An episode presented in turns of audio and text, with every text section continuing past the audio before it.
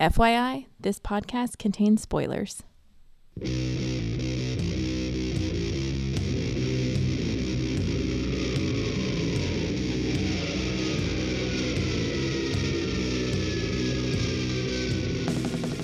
Hey, everybody, welcome to episode 448 of the podcast that goes snikt. It is our Hellfire Gala extravaganza.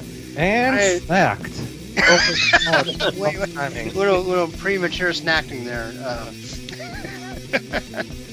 so, of course, I am your host um, from the great nation state of Tejas, the ambassador, uh, the dot of blue and the sea of red, Jason Venable. I'm joined also by the ambassador from La La Land, Georgie the Falcon Valco, and um, straight from across the pond by the lighthouse, we have the Dukes of England, Dan and Ian. Hey guys. I like it. I like it. We will Hey. England now. That's fine. Okay. I'm gonna make some changes. That's right. How's everybody doing? Not too bad. Good. Good. Awesome. So we're going to cover the whole of the Hellfire Gala in one episode, which is quite ambitious. But you know what? It was an ambitious event. So we will discuss where it succeeded and to what degree as we go through Sure. all these. Um, I don't think it's been a while since we've talked. Any any news we need to discuss? Uh, Boy. I think that sums it up quite nicely. I think we're, I think we're all a bit um, tired after the night of gala. Um, Yes. Yeah. Yes. This is the uh, the after after after part. Yeah. It really is. we are we're twice hung over here, I think. Right.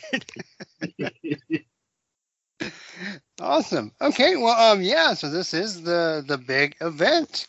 Um, twelve issues we're going to swim through here. Um, and and cover the whole gala. So I don't remember who's starting. who's starting? it'd be me. All right. So we're going to kick off with Marauders twenty one. Yes, uh, you are cordially invited to the Hellfire Gala, which uh, is all um, this one's about essentially. But anyway, yes, uh, written by Gerry Duggan, uh, art by Matteo Lolli, um, artist is Edgar De- Delgado, uh, VC's Cory Petit is on letters, and Tom Muller is on design. And the front cover is Emma, um, deliciously looking Emma, giving us a nice little envelope because you know that's our invitation into the sparkly, weird world behind her. Um, and it's Russell Dauterman, so, um, so- so- and Matthew Wilson. So it's it's a beautiful front cover to to me anyway. I don't know. Yes. It's nice. Yes. I like it. And I love Yeah. her dress. I love her dress and head headpiece. Um, it's awesome. I just have one way to say that pretty much describes a lot of this for me. Nice boobs. Yeah. But that's that's kind of Emma's thing. Yep, she's not scared. wait until you, wait until you, you go back and read um, New X Men, where she's basically just strapped an X to her chest. No, Right. Right. It's great. It's a great one. Anyway, where are we? Um, uh, so yes, this is the beginning of the gala. Uh, on the on the island Magneto built uh, for Emma, uh, she welcomes her guests. We have the Avengers, the Fantastic Four, Namor, Doom, some bigots, and some allies. Uh, Doctor Strange is woefully underdressed, and um, That was a great panel. Yes, it was. And Reed silently whispers uh, sweet nothings to Xavier um, as Kitty consoles young Franklin about uh, his own character assassination by the hands of Dan Slott. Um, Emma, who looks literally amazing uh, throughout, uh, opens um, the whole thing herself as the as the mighty host, and we first uh, have a telepathic concert by Rhapsody, where everyone is uh, feels what it like it's like to play um, the cello. It is the cello, or possibly the double bass. It's a stick uh, with strings on, essentially. you. Say single stringed instrument, darling. There we go, single stringed instrument. Um, and it's how everyone she, they make everyone feel like they're uh, participating. And Ben Grimm is extremely excited. Um, but however, some of the boys, uh, some of the mutant boys, aren't too impressed with the pie, so they're playing um, chance or uh, like dice rolling. Yep, the, Sure. the rolling the bones. rolling the bones. Yes, and um, Ben goes and Ben Grimm joins them. Then we have a mini Gen X. It's uh, gambling time, he says. reunion. gambling time. Yeah. I love So they we even have the, uh, the the guy from AIM is, is there as well. yeah, yeah. The guy from AIM like getting all the he gets a fist bump from Jean. Um, he's like the the, the MVP. Right. Um, and then we get a nice little uh, Gen X uh, reunion between the two headmasters of the Massachusetts Academy, Emma and uh, Banshee. And we have a foreshadowing of Banshee's probable inclusion in this book when the entire cast has been reshuffled after this event. Um, we have Doom and Cap. Um, the sexual tension between the two is unbelievably palpable, and Emma has to cut it through a knife. Could, Hold on a it- second. I've got uh, celebrity spotting. I believe uh, Conan O'Brien uh, is in uh, in his book. Sorry, I'm going to be periodically shouting out when I see celebrity. Yeah, no, he's he's uh, checking out Emma's boobs, right? For sure. On the Oh. page where Logan's drinking with Cap. Yep. And then on the bottom left, uh, was it R- Rapinoe, the the um, Oh yeah, the soccer player. the soccer player? I think there's supposed to be someone else we're supposed to recognize, but I, I don't know who they are. But I'm going to periodically be jumping in. Sorry to interrupt, Dan. No, it's good. I'm glad you are because I didn't give a shit. But anyway, um, um, but yeah, that helps because some of these people have just gone straight over my head because I think they're very American Mhm. um, famous, whereas they're not globally famous. Obviously, Conan O'Brien, he's in a Lego game, so. He must be That's how you know him. famous. You have to insult, insult the American actors, don't you? yeah, pretty much. Uh, is, it, is, it, is he a talk show? No, let's Yeah, not get bogged down. We've got yeah. 12 issues to, to go through. anyway, anyway. Um, yes, so uh, Emma intervenes between um, the possible sex scene between Cap and Doom, and then we have um, all of the enemies that the the book the books have had. So all the human enemies, they're sort of like gathering. So while they're while the mutants are showing off and gathering their allies, the enemies are also gathering. You know, plotline, plotline, plotline.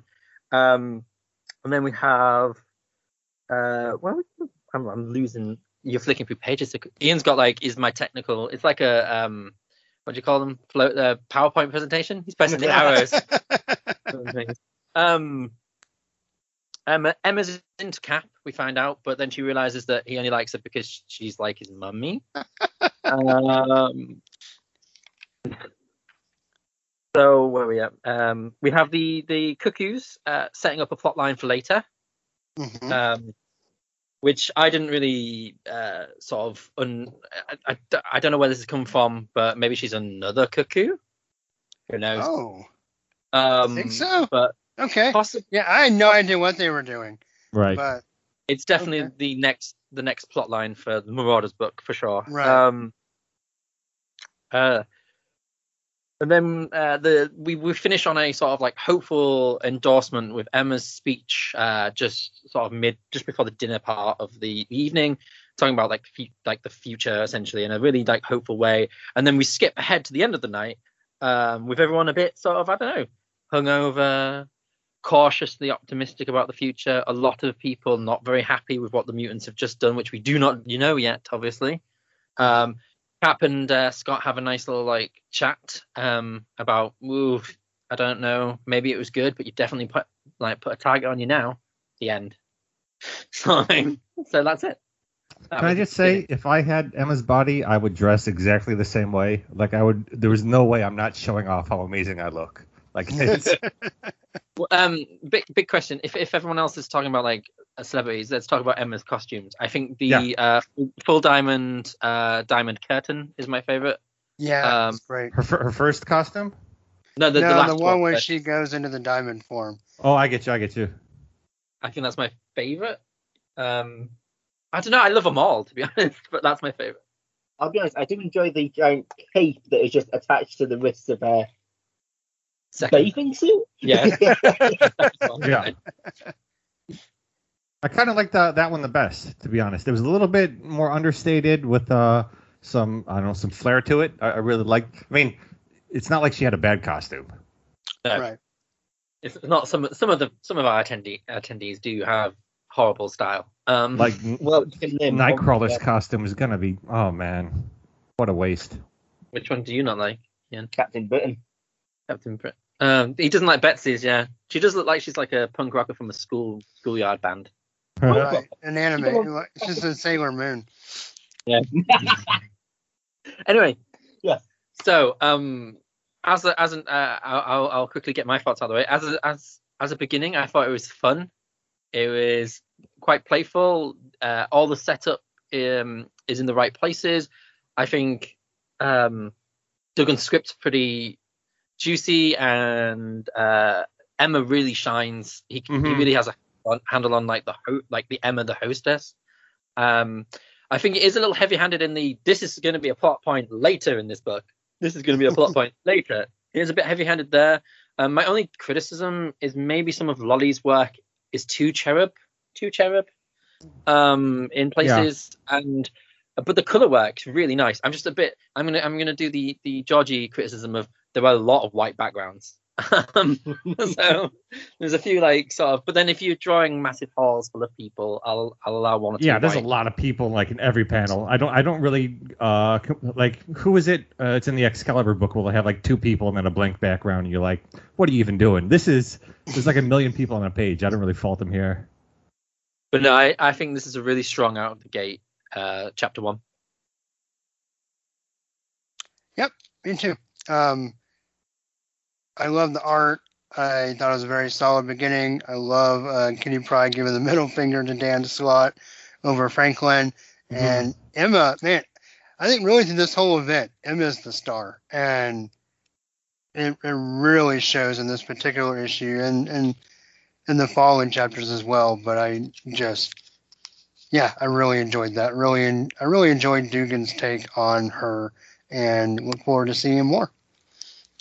Yeah, I really like this one. Uh, you guys really mentioned all the highlights. The art, the art is great. Uh, I love the colors, uh, especially. It's I, I, I think that uh, I, I enjoy that they have the Cap Doom stuff here, and that like plot thread will continue at least in the books that I'm going to be covering. I thought that was really nice. Uh, I like to see them interact. Surprisingly, they're, they're kind of fun. Um, M, M is amazing here. I just thought it was a great setup. Uh, as, as Dan said, juicy fun. Uh, it was just like expertly done. To be fair, I think all of you have covered the good points. I don't think I need to really say anything else on that regard. Yes, you do.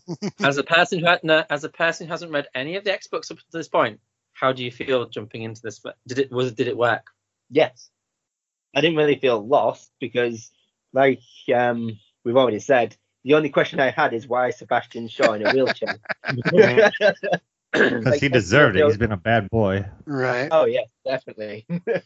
like um, f- with a bit of understanding, I already had of the Marvel universe, like the Shi'ar and all that. Thankfully, I didn't have to be confused by anything, and it just it really worked well and just was a good opening, even for me who hasn't read anything since X of Swords started. well, that's an endorsement for X and Swords. All right. All right. Well, I think we'll definitely maybe do a general comparison at the end, uh, since those are our two events thus far ho- post HoX/PoX. Mm. But um, all right. So what do, what do we want to grade Marauders Twenty One? I'll give it a five out of six. I thought excellent start. Uh, not perfect. A few little, you know, heavy-handed setting things up, which maybe isn't necessarily this book's fault, but I thought it was a really excellent start with some great artwork. I'm exactly the same. Five out of six claws for me for the same reasons. I agree because I managed to understand it without how, how many issues is it in between here and next of Swords? it's a good issue. It's a good issue one then. Um, Yeah. I, I I wholeheartedly agree with five stars. It's it's very good. It's I just thought it was not claws, not Cla- stars. oh, stars, claws. If we're at a gala. I feel like it should be stars. No, Right, um, right. But claws, yes, five out of six. Adamantium claws. There you go. Exactly. well, while we're talking Marauders, uh, just want to point out, uh, you know, uh, the book's going to change creatives a little bit. Mhm. Um, it- we just saw, at least I saw announced on Instagram that new art, new artist for the book is going to be Ivan Fiorelli, uh, who's done a lot of like cartoony sort of re uh, redesigns of X Men. Uh, what is it? Evolution characters and stuff. You can. Uh, Okay. looks like a really talented artist. I haven't seen them actually do any comic book stuff before, like proper. But uh, I'm excited to see how it looks. Uh, he, It's uh, gonna be very Saturday morning because he's he put up Yeah. some uh, example pages of um, sequential art and it looks quite quite fun. At least. Yeah, he. Uh, I think. I think he said. Um, and I saw the same thing you saw. He like redrew some pages from uh, Jim Lee and Chris Claremont uh, from the the eponymous X Men launch. So he kind of did his take on that. It was it was definitely stylistic, but I mean, yeah, I'm I will miss Wally. I think I could say that on any book, but I think I think he'll be a good good transition. Should ma- match the tone pretty well, and yeah, pretty pretty exciting stuff. Awesome. All right, let's go to X Force 20. This is going to be part two of the gala. Well, I guess we don't need to say that every time because they don't do that. Um, this is invite only or the secret garden, not to be confused with the savage garden. Um, sorry. Uh, Benjamin Yeah, Percy is a writer. sorry. I know, terrible band, terrible music. Um, they came on every day when I worked at JCPenney. oh, sure. There was a time. All right. Um, anyway, uh, Joshua Cassara, the artist, GURU-eFX the colors, VC's Joe Caramagna, the letters, Tom Muller, the design, and then the cover by Cassara and Dean White. And on this cover, we have like the, uh, I always think of the movie ropes, but I guess it's a red carpet rope. Uh, Quentin Quire has a TK boundary rope. Uh, the X Force are being the bouncers. I love uh, Beast little uh, toddler Easter suit he's wearing, the suit pant, uh, shoot, suit shorts, and then for some reason Wolverine's crouching on a shelf. I'm not sure why, but but someone is presenting an invitation, trying to get in, and Quentin is opening the rope for him. I thought it was a pretty good cover. What y'all think? I actually really like it. I think I really like the color work because if you zoom in on, like, there's got like a really good gradient. I think overall, like this this art art art team on this front cover has a really great uh, presence. Mhm. I just I just like the, I like the use of color and the use of light. It's, uh, Yeah. I can't stop staring at the giant bulge in Beast pants. Uh, either either he's really packing or just he needs to shave. I don't know what it is, but like he's got a lot of, of space there. You must be a very important thing you could be doing. Stuffing. Right. Well, he doesn't need socks, so they have to go somewhere. That's true. That's true. All right. Well, um, in this one, X Force are the Gala security. Beast has a puppet plant nation in Terra Verde and is using the ambassadors to spread plant bugs to reps from other countries. Out on the beach, Wolverine and Domino play bouncer to Deadpool. Emma confronts Sage about Beast acts and demands the Terra Verde ambassadors be quietly removed and the plant bug network disabled. She also not so subtly threatens that Beast will answer to the Quiet Council. Unfortunately, before Sage can do anything, the plant people are hacked. Dun dun dun. So here Yep. we are at the at the very first unnecessary chapter of Arcana. Um. So technically, the book looks really nice. I think. Um, it's Yeah. got like a lot of personality to it. Uh, I really like how uh, Quentin's drawn. I, I think again Emma the color work is unique look as well. I felt like. yeah, and it, I think the color work is fantastic. I love the work, the use of shadows. However, Hmm. I am just like the ele- set right. The elements there should be interesting to me, but as soon as it's like, oh, there's plant people, and the gala's going to be sort of under threat, I was like, I am no, just no. I I kind of just wanted a gala, not like we're gonna have to have some action because there's a bunch of characters that this book is like tailor made for actiony sort of purposes. I think you, you nailed it, Dan. It was like we need to have an action book so people who read comic books for the action have something to read. So that's what they did here. And and it's not really effective, at least on this issue, because if you're gonna do action, it's only really at the end, and you're like plant people, eh. Like it was kind of a letdown. I don't know. because the, the right so quentin and iron man was funny oh, is, is funny in both in both uh, scenes we've seen of it um it was quite cute Hmm. i think the uh, beast getting his comeuppance or possibly getting his comeuppance or the whole like rolling on that idea uh coming to a head here is a good idea um emma just being like what the hell are you doing um you know because since, since jean left the team there's been no like moral Right. sort of center to the team. So uh, Beast has sort of gone a bit dark, bit darker than he usually has.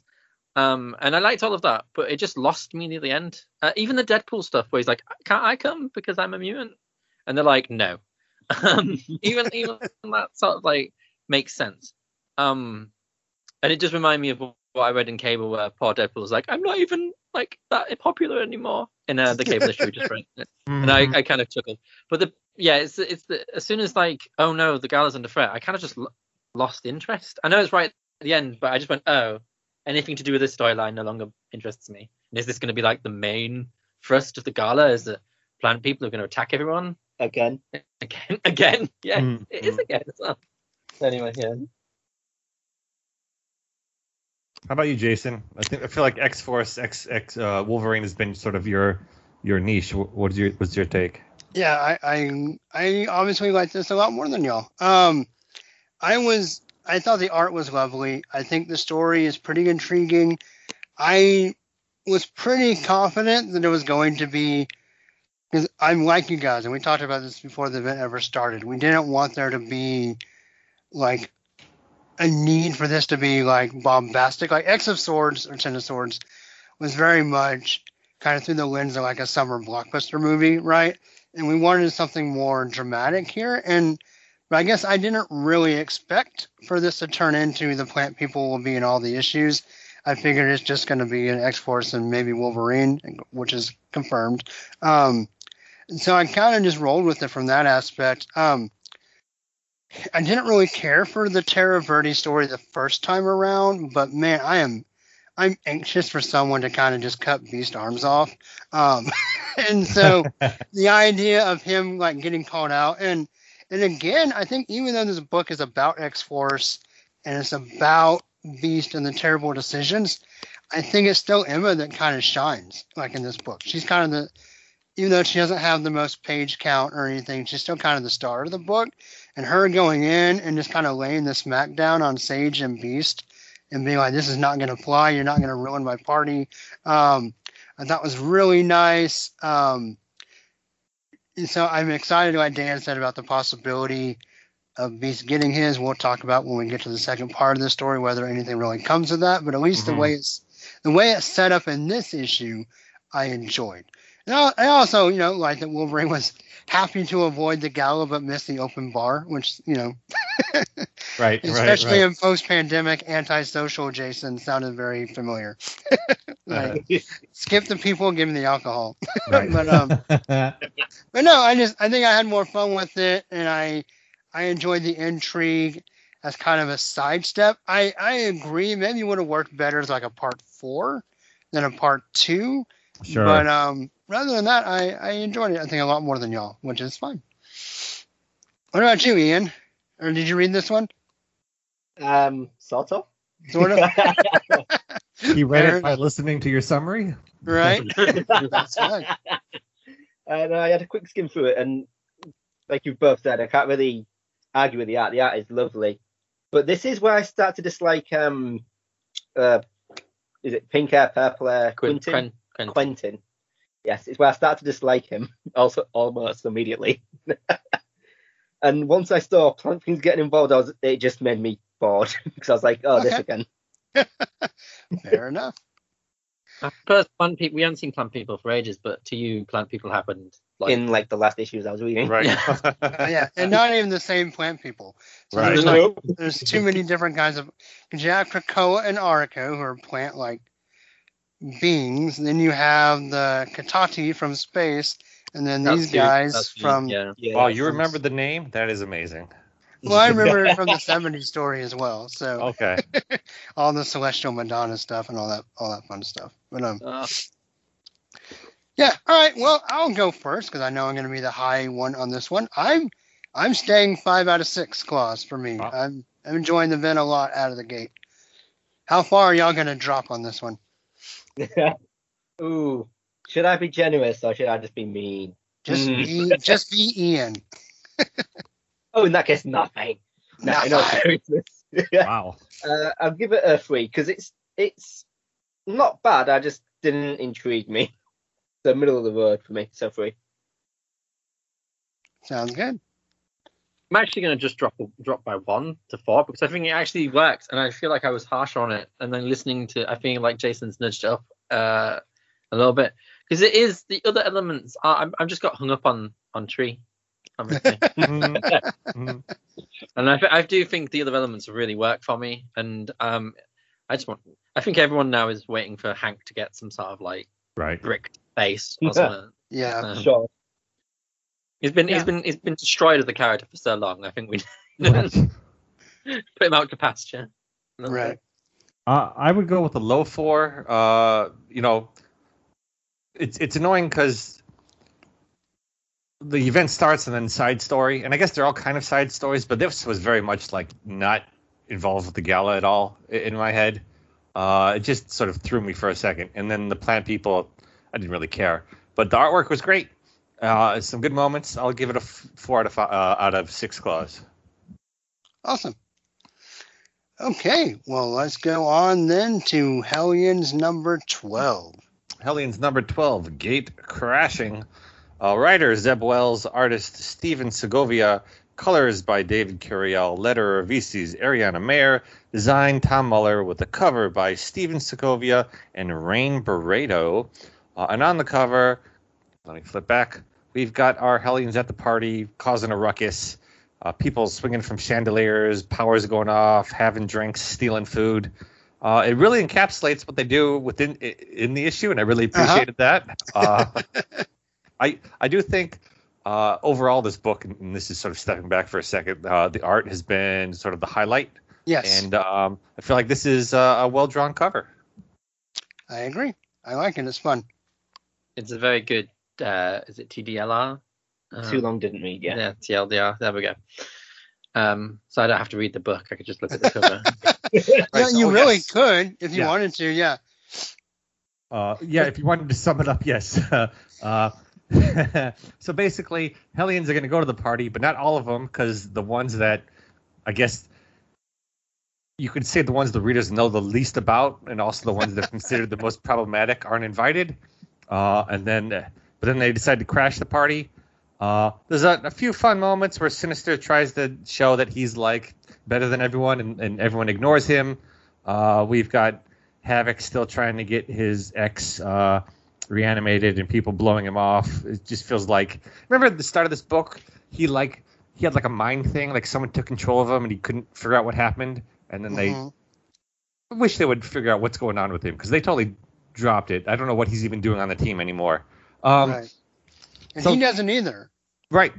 He even complains here, like, why am I with these idiots? Um, uh, then the others uh, crash the party. Uh, they get drunk. They eat some food. Wild Child sees someone he used to date, gets freaked out, and starts to have a fight. Uh, they, they just cause a giant mess uh, after North Star and uh, not North Star after uh, Daken and um, geez, what's her name? Aurora. Aurora kiss. Uh, and then They they don't kiss. They mm, kiss. Sure. Uh, at least they actually look like their characters in this book compared to uh, the book they actually are in. Yeah. Um, uh, there's just a ruckus, and then, and then they they all leave um, after, and, and they see the psy, uh, psychic fireworks, and then the original Sinister comes back. Dun dun dun. Um, I don't know. The book was very much a Hellions book with not really any of it mattering, uh, but like some really excellent art in places. Uh, and I do mean in places because there are panels, especially when Magneto shows up, that are quite ugly. Uh, yeah, he looks weird. His take on Magneto is an odd take. Right, but then there'll be other panels like um, when uh, Kwannon shows up in her dress is Yeah. stunning. Uh, the color work is superb. Like there, there are moments where this book, artwork wise, is just uh, amazing. At least the characters look great, right? Uh, uh, but otherwise, it's just hey, uh, they crash the party, things go badly, uh, and they leave with a hangover. I mean, that's that's the issue. what did you guys think? So this book rises and falls on the humor. And for most of the 12 issues, it hasn't really worked for me. And I don't know if it's kind of being in the change of scenery and putting them in the gala, doing the whole like wedding crasher thing. But for whatever reason, it just it worked a lot better for me this issue. So I this is probably my favorite issue of the 12. Cool. Dan, Ian, what do you guys think? All I have to say is one thing: is I saw some of the artwork, I saw Pimp Xavier, but then I just saw Pimp Magneto, and I was like, "That's it, I love this." I was like, Um, I don't care what happens, I'm down. Um, it does look lovely, and let's be fair, the, it has one of the highlights, which is um, Judgment Day, motherfucker. Um, oh, right. when Nan- Nanny goes after Sinister, which just made me laugh. I think I, I agree with Jason. It it, um, it rises and rises and falls with its humor, and this is actually works. Um, seeing Sinister get rebuked by everyone is kind Right. of just hilarious. hmm And there's some nice like dramatic moments as well, like Grey Coat, sorry, Grey Coat, Grey Crow, obviously trying to process his feelings for for Kwannon, and um, yeah, I mean, and Alex very timidly trying to figure out what's get like. Why are we really not resurrecting my girlfriend? Um, I mean, there's just some nice drama behind the comedy, but really it's just them being ruckus and rowdy, and it just it worked. I feel like this the book doesn't really have a purpose Right. uh, besides to be chaotic, and it really worked well in this event. Like these are the people no one wants around, and they show up and they cause chaos. Like that's all they're supposed to do, and that's they do it really well here. And uh, it's Go ahead. It's it's so much better than them being, oh well, we're we're the rough, gritty badasses nobody wants. Them just being like the scamps that nobody wants is a better setup for me. I don't know. Right. I don't need like a Marvel Suicide Squad. Uh, this Right. was this was felt more like a Marvel book. Right. Uh, they don't all have to die on a mission for me to like enjoy what's going on. Right. Well, uh, how do you guys want to rate this then? Um, I'll just for Pimp Magneto alone and the fun in between, I'm gonna give it a four out of six. I'm I'm gonna give it a four too. To be fair, it was quite fun. I'm gonna go ahead and go. I'm gonna stick with my fives. So three fives out of the gate for me. Um, the event's off to a good start. Yeah, I'm actually gonna go with a five, surprising myself at the last second. um, I, I do feel like it's not just the uh, uh, this book lives and dies by the humor, but also the artwork. Uh, and I think the, there's a lot more quality than than not uh, here, especially with the colors. And it's fun, and the the team feels like there's a purpose. It's like the one issue I read where I was like, okay, I get why this is a book. Uh, Right. And for that, I'll give them a five out of six. Awesome. Yeah, I think I think we probably all are a little sur- pleasantly surprised by this issue. Right. Sounds like. All right, awesome. Well, we're going to move to Excalibur 21, which is going to be Fire and Brimstone or Don't Feel Like Dancing, written by Tini Howard, art by Marcus To, uh, colors by Eric Arciniega, letters by VC's Ariana Maher, and designed by Tom Muller, with uh, Mahmoud Asrar and Matthew Wilson doing the cover. Uh, the cover is Richter kind of storming off, leaving a broken floor behind him, and all the other characters trying to figure out how they're not going to fall in the gaping hole. Oh man, I just realized I didn't read this book. That is fine. um, I, what, I, what do you I think of that cover? I kind of like the cover. Yeah, it's a Nice good cover. cover. I saw Okay. Betsy and just didn't like it. You really don't. It's about that costume, but I hate it. No, that's fair. Oh, okay. All right. Okay, well, here Is in the this. Union Jack? Yes. It's the Union Jack fault. Okay. Oh, Okay. Makes sense. Sounds good. Okay. Well, in this one, uh, I don't remember his name, but the Akkaba Coven dude has somehow become a UK ambassador. So his first actions at the gala are to officially denounce Betsy as Captain Britain and to dissolve the English treaty with Krakoa. Also, for Grant and any other Gambit Gumbo fans that they exist, he's okay with Rogue joining the X Men because he has his own plans and will stay with Excalibur. And he likes his cats, apparently. Um, meanwhile, I think Megan is preggers. Uh, the Coven frees Morgana Le Fay by sacrificing maybe Pete Wisdom, at least making him bleed a little bit. And Richter gives the lighthouse its own island and begins to warm up to Shatterstar's return. So my question about this one is: Does it give away the reveal of Rogue being an X-Man? Like an issue before it actually gets revealed.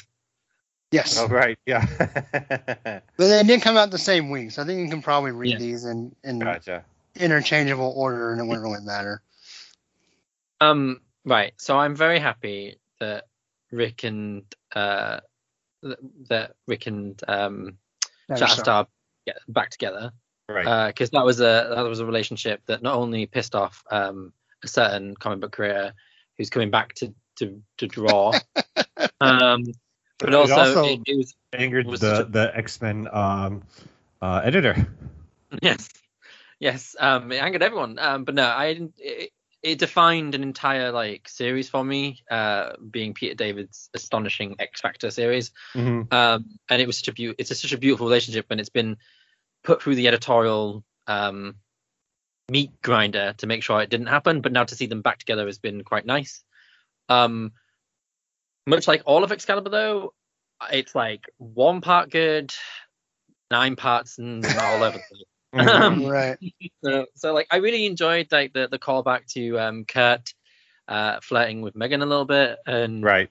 uh, we, see, we see a little bit more of that uh, later on, but um, other than that, I kind of like, oh, we're just gonna, you're just gonna kill Pete Wisdom off, and, and, and um, because you don't know what to do with him, because that's how it feels sometimes with um Howard's work is that when once uh she doesn't know what to do with them, she um throws them away, uh, or puts them in the background like Jubilee.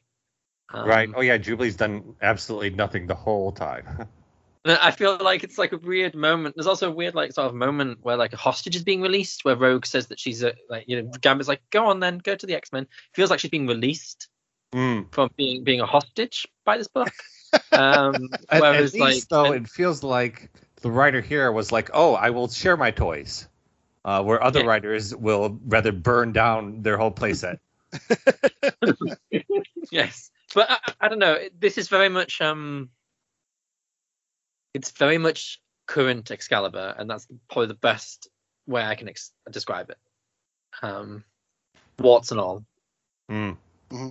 So I know I'm gonna piss Georgie off, but I think this book is gorgeous. I think the art and the colors look great, and the story, like Dan said, is just kind of a hodgepodge of a few bright spots and a lot of mess. Oh, uh, I don't. The, the problem with this book has always has never been uh, the characters uh, artwork Right. wise, and these pages are just full of people. There's parties going on. it's full of people. To does excellent work uh, with characters, This is a I- great looking Yeah. book. and the colors are spectacular. Uh, I think, yeah, this is a great looking book. Uh, I've really just been skimming Excalibur. Uh, Yeah, I don't really care about the book at all. But um, uh, I, I think it looks great. And I just, you know, um, Ian's been talking about costumes. I'm gonna say I, I feel like uh, Gambit's costume is superbly understated and overstated at the same time. like just the suit with a no, hint of no, purple. too sexy. Yeah, the suit with a hint of purple, and then my bare chest for everyone to stare at. I think it's Right. so perfectly Gambit. I love it. I, I hadn't seen this before. Um, uh, I love Rogue's costume. yeah, so many great costumes here. Uh, I I just want to say I appreciated, as I mentioned before, the art, uh, the uh, the writer being like, it's okay. There's a lot of characters. We can use all of them. It's no big deal. Um, I thought that was very mature of this writer. Uh, I just wanted to say that. Otherwise, uh, I'll echo Dan's points on uh, Richter and Shatterstar getting back together. I'll echo Dan's point about maybe Jubilee could do something ever. Um, and um, yeah, Pete Wisdom being just killed for whatever. All right, I will say this la- last thing I'll say. I'm really rambling. I don't like Kurt's costume throughout this uh, event. However, where he bamps in with Megan uh, with like his arms spread out and he's holding her, I think is a gorgeous looking panel, and it's like the one time his costume looks good. It's my favorite panel of one of my favorite panels of the whole event. That BAMF. It does look beautiful. It's also Cat, so I'm biased. But just the way he builds the BAMF into the visual. oh yeah. You know, my only complaint about that panel is I wish the uh, I wish he would have moved the other panel of them talking down below and Right. let us just have the whole half page of that top panel Sure. unadulterated. Yeah. Um, The only other thing I would add is we're going back to the magic story, which is my least favorite part of the Dawn of X. Do you have any idea? Uh, did you read this one, Ian? I skimmed it. I enjoyed, yeah. Parts I really like the BAM. The BAM. Yeah. Mhm. okay. but I think because I skimmed it, I just didn't really look into it or get really be able to get the appreciation for it as I could have if I went through it properly. So that's on me. Sure. All right. Well, um, I'm going to give it three out of six claws, almost exclusively for the art. I'm gonna sit there with you with three out of six claws for the art and just for the simple fact that Rick and uh, Shatstar are back together, so they get some points. in Pride Month as well. I think it was Right. published in Pride. Was Yeah, it? I don't know. Just barely, just Yeah, barely. really defend it, uh, yeah. Well, this was published weeks ago, Ian. Oh yeah, I forget because I had to read Yeah. some other Can you imagine if it was all published at once? All 12 issues, one week. Wow. Oh God. That'd have been a crazy week. I read them all in like three days. Does that count? Uh, I'll also uh, be a three out of six, like you guys. The, the art is great. Uh, a few nice little moments, but in general, still feels like so much going on and no direction for the book. Um, I don't really know the purpose of it being in the gala, other than to sort of let its readers know that Rogue was joining the X Men. Uh, otherwise, it's sort of like, why is this even part of the gala? Right. Yeah, I do Yeah. agree with them. A lot happens outside of the event. I will go for three out of six as well because obviously I didn't read it properly. Some lovely panels. Great, it's only the only fair that I can give it if I didn't put the effort in. All right. Cool. Well, um, who has X Men number twenty-one? Ah, the beginning. That would be me. so, X Men 21. The the death of Hickman's uh, run on the the title, uh, entitled The Beginning. Uh, Hickman is the writer. We have um, Nick Dragotta, um, Russell Dauterman, Lucas Werneck, and Sara Pichelli as the artists. We have Frank Martin, Matthew Wilson, Sunny Gho, and Nolan Woodard as colorists. VC's Clayton Cowles as the letterer, Tom Muller as the design, and the main cover is uh, Yu and um, Sunny Gho. Go. Go.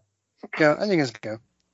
Yep. And it's uh, the main cover uh, is essentially um, a visual depiction of his entire run Yeah. so far. Sure.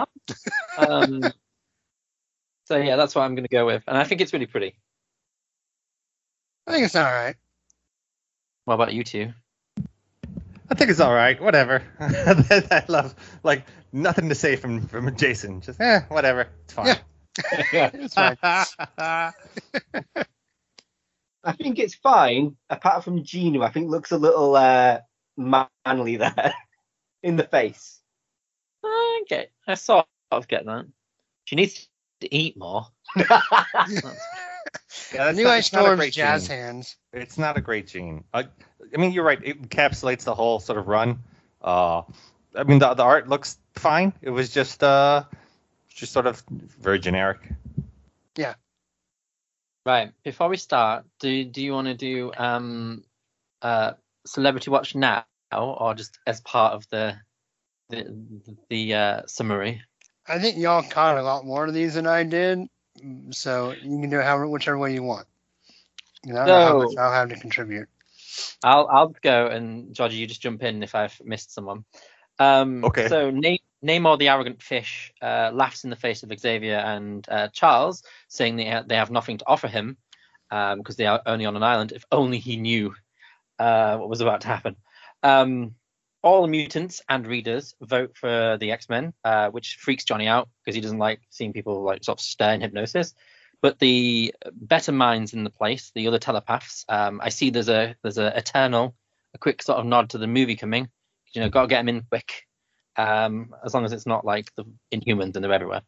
Um, but yes, uh, they're all like, no, they're they're ha- they're happy, they're prideful. The X Men, our entire new lineup, which has already been spoiled about 50 times before this book came out, um, is revealed. We have um, a beautiful splash page of the entire team Yeah. which is the uh, Cyclops and Jean we have Rogue, who was um, mentioned before, Sunfire, the wild card, in my opinion, uh, Laura as Wolverine. The best panel in this book. Well, Laura, Laura, yes. Um, we have a lovely, lovely Gen X panel because Synch has joined the team, and we have Lorna. I may actually get something to do for the first time in 20 years. Yeah. Um, X Men uh, moment. Um, then we have the mo- the red red diamond dialogue of foreshadowing every single uh, uh, thing that's going to happen in every single book, and you don't need to read it to know that this one is this, this one is this, this one is going to happen in this title, um, and such forth. Um, then Emma closes. It sort of has a closing statement, essentially, uh, in a, a stunning. That is my favorite um, depiction of Emma's gala costumes for sure. Um, and she talk, she foreshadows the future, talking about um, it's kind of like Hickman closing off his sort of run on this X Men Right. at the same time, talking about endings and not just endings; they can be beginning. It's very cliche in places, but all with a dash of Hickman, so it sort of passes the bar.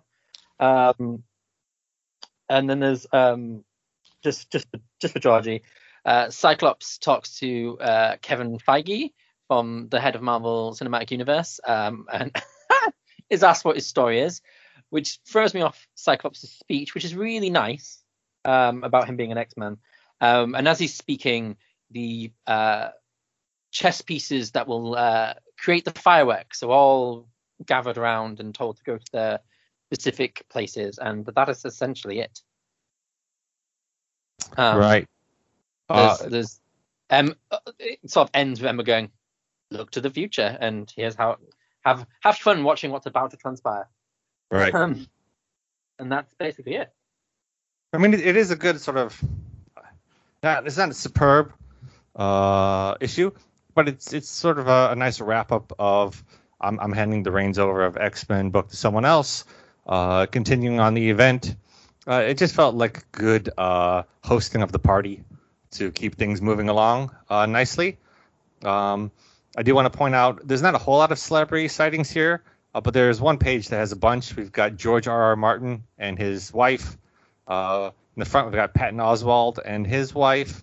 It looks like Eminem is there on the left with his hood up, uh, which oh, okay. uh, I don't ever need to see Eminem anywhere. I'm disappointed he's there. um, and then there's someone in a Wu Tang uh, hoodie who I don't know who it is, and I desperately want to know who that is. Uh, but that is your, uh, besides Kevin Feige, who decides to show up and throw everything off for no reason. Um, I don't know if that was uh, whose idea that was, but it was a, a terrible Who's- idea. Who's the guy above him at that bar with Cyclops? Oh, The uh, one I that- have no idea. The one that can't Okay. get a drink. He looks kind of like Post Malone with no tattoos. I, I, have, I have no idea. It was it was just like, but it was it was like it literally they took a Kevin Feige photo and just rotoscoped him into the the issue. it was so jarring, and I was it didn't make any sense. Uh, you know, sometimes you'll have someone in the background, like an editor or an artist or whatever, that they'll throw in. Like if if he was in the background, like okay, I kind of get them poking fun at it, but having him speak to Cyclops felt like. Oh, it's like the worst kind of fourth wall breaking. Uh, it really made me dislike part of this issue. That's fair. Yep. So I feel like this issue kind of shot itself in the foot. Um, because it's centered around the reveal of the X Men, which was not a reveal at this point anymore. Though I agree that splash page is wonderful. Um, but then this is a little underwhelming overall. And as much as I like all these artists, it's not any of their best work overall. I don't think. I mean, Donovan's pretty brilliant, but the rest is kind of like, okay, I've seen y'all do better. Um, I do like Wolverine uh, being kind of caught off guard with the always gross food on my claws scene. Um, but yeah, I don't know, it was fine. What did you guys think, Dan and Ian? Um, I like the line of the X Men. Yeah, I know. You didn't like the so you don't like the book at all. It just didn't really. I was like, oh, that's nice X Men, and then oh, some speeches, and then oh, Lovely panel at the end.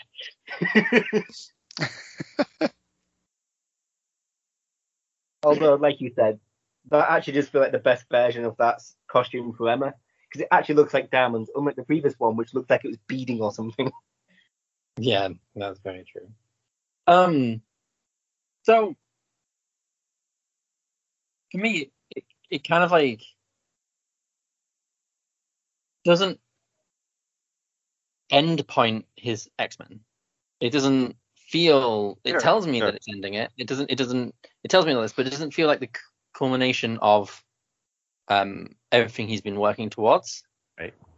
Um, but it's No, it's very much like pivoted on the notion that it's the culmination of all 20 plus issues beforehand. Will will will eventually come to this decision that there's going to be X Men Right. and that's essentially what essentially like the whole thing and like like jason said and like i mentioned the fact that we know the x-men know who they are um way in advance of this issue coming out uh just destroys the really the only really beau- beautiful speech in it which is the talk about them talking together as a community coming to one thing Just to say, there's probably the only person who didn't know the liner. Hmm. It was actually nice to see them. well, there you go Yeah, see it works yeah. when you're not spoiled but I think I think even if you spoil it, then that's fine. But put something else in the book to matter. I feel like this book only exists to reveal what's already been revealed, and I think Yep. if you're going to spoil it, you got to give me something else. Um, and they just don't. And it's, it is weird that it doesn't culminate Hickman's run, and he lets another writer do that in the next comic. Because what's interesting is like it. Um, obviously, uh, Dragotta um needed a paycheck because East of West is on hold indefinitely for a while. Um, but like I really forever, enjoy. right? Yep, I really enjoyed the tit the, the sort of backwards and forwards between Xavier, Namor, and Magneto, Mhm. and like the foreshadowing of you don't have anything Yeah. to offer me. And then obviously, in- Yeah. right at the end and the next issue, they, they literally prove that they have everything to offer. Um, and that that made sense, and that is astonishing bells just then. um, I'm, I'm keeping a loose time on our issues. We're fine though. We're ahead. But um, to, to- yeah, to quickly sum it up, is it has really interesting small moments, and then it sort of pivots on this really large, long moment where Sara Pichelli takes over. It looks lovely. It's coloured really well. Like I um I think there's uh, some weakness in certain people's art, but the colour work for each artist is is just on point throughout all Yeah. of the garden. It's just Mhm. a, like beautiful, like uh, kaleidoscope of colours, and Emma like uh, praying to the heavens, shooting her energy beam from her brain, um, pointing towards a certain red planet. It's such a lovely way to cap it off. Um, but I just don't. It should have been the talk about issue, which we all remember uh, House uh, House of X and that where there was a talked about issue, then the next one exploded and made that even more talked about. This felt like it should have been the talked about issue, and then Planet Size X Men blows your mind. And Right. then it didn't didn't quite achieve that. Well, the lineup had already been sort of uh, revealed, right? So part of that shock is lost there.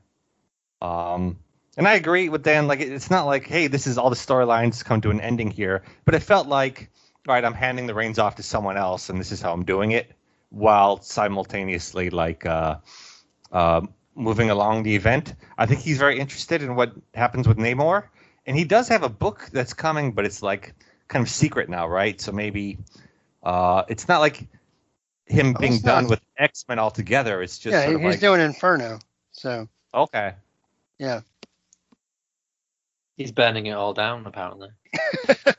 Uh, I did find Time out the celebrity. There's Marc Maron is in a panel, uh, uh, standing next to Emma as they're all uh, voting. Um, so there's Marc Maron. If you're into that, I'm not, but if you are, there he is.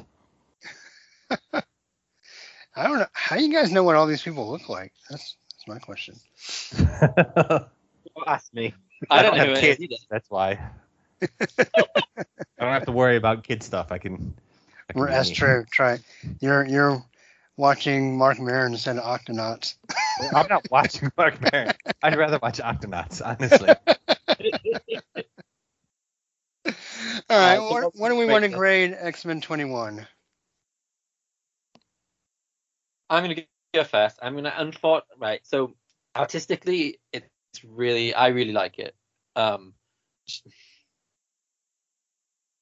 as an as a picture book, as an art book, as like a, a as a thing to see without the words, I'm gonna give it a five. And I'm gonna stick with the five because the words aren't bad. It's just the power of the words have been taken from them. So, yeah, I'm gonna stay with five. I'm gonna say hair lower. What are you gonna do, Aaron? Um, Aaron, Ian. Sorry. You know, you know who does. um, so, considering this was supposed to be like a conclusion of sorts to things, reading it and then moving on to the next issue, it just felt like another issue. Like there was nothing really there. The speeches were there to for what's next, not for its purpose. At least that's how I felt. Right. So I'll say four because certainly there was some really nice panels in there. And once again, Pimp Magneto and Xavier together. Yes, please. Fucking crazy. They are. I'm gonna do a four out of six as well. So me and Ian are on the same page. Yeah, I mean the artwork is stunning. Uh, I I love seeing Jean not in her uh, miniskirt. Yeah, that's always nice. Oh Right. yes, no, that does not need to exist. Um, but it's just great, and I, and the, the the moments of uh, Namor like sticking it to uh, Magneto and Xavier are great, especially since he walks away feeling triumphant, where Magneto and Xavier know something's coming. Uh, I thought that was a really great moment.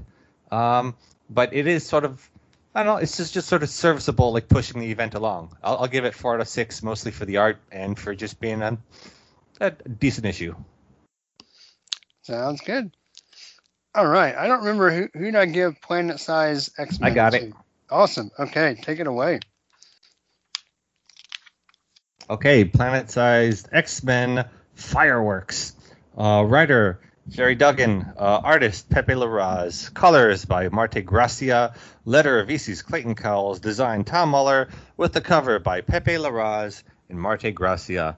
Uh, on the cover, we have, come on, um, we've got Magneto and uh, Marvel Girl because she's in the costume. Oh, uh, Iceman and Storm standing over a rock uh, in the X shape over something glowing in red, looking imposing and godly. Uh, I actually really like uh, this this very much, despite uh, the the Yeah. costume choice. I agree. Same. Um, I'm just happy that Iceman gets to at least photobomb a comic book panel. uh, it's nice to see his inclusion. Um, no, it's a really lovely cover. To be fair. I mean, he's involved in this issue, but so, I'll, I'll be honest. Sometimes it's hard to tell who is who in this issue, uh, with all the helmets and stuff happening here. Um, so spoiler alert, but uh, they terraform Mars, um, and they do it in like an hour. Um, and it's spectacular, and it's gorgeous, and it's stunning, and uh, massive, and epic. Um, and it's like when they said planet-sized X-Men, I thought, okay, it's going to have something to do with the Earth. Like they're going to do something big about the Earth. It's not just the island; it's Earth. Nope, we're having a whole new planet, and I was blown away, uh, and I loved it. Uh, despite some moments of like not quite sure who is who, I thought it was. Um, I always complain about we. Someone starts with a big idea, and then they give it to some of the other writers who have no idea what they're doing. Um, and it was great to see uh, uh, Gary Duggan like be given the reins with this great idea, uh, push it through uh, with the shock and, and the surprise of everything, and then for it to be continued further on in Sword. Uh, I, it just feels great that that he's sort of taking over sort of the reins a little bit for X Men. I, I think we're in good hands uh, overall. So basically, um, uh, there's a problem with the uh, the Iraqis. Uh, that sounds like a, a racist person trying to say people who live in Iraq. Maybe Um, maybe Ara Cohen's. Arakoans, yeah, that's better. Okay, because I think they, they, they say Iraqi in, in. Uh, whatever. yeah, I think you're right. Um, they're, they're causing problems. Remember, we had the one issue, maybe it was Cable, where they were Yeah. causing problems and they got arrested. Um, so they're like, all right, we got to do something for them. Um, and they decide they're going to terraform Mars. And uh, Magneto and uh, Jamie Braddock and some Arakoans and Iceman and Jean and Quentin Quire are all involved in various aspects. Uh, high concept mutant powers of, of transforming this planet into something more. Um, and it's it's just super gorgeous. I'm not going to go panel by panel because it's not really worth going through every little detail. It, this is a big issue that you really need to to read fully to understand. It's- yeah, it's a must read. Yes, uh, they they put a port there so that people can visit. Uh, they is it this issue as well where they birth uh, Jamie Braddock births a space station out of his belly uh, is just I love he takes the idea so literal. Um, and after he births it, he's like, uh, what does he say?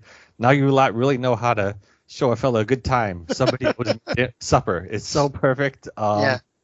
Uh, it's just it's like spectacular. And then there's all this like uh, um, I guess it's not in this issue, but uh, you know, the, the shock from everyone uh, outside of the mutants that comes following this is uh, uh, excellent as well. I just thought it was just excellent, excellent, high concept idea, great execution, flawless artwork. Aside from not being able to tell who a few people were while they were in their spacesuits, uh, but just like if, if you're going to promise like we got something big coming, this is great delivery. Uh, I really loved it.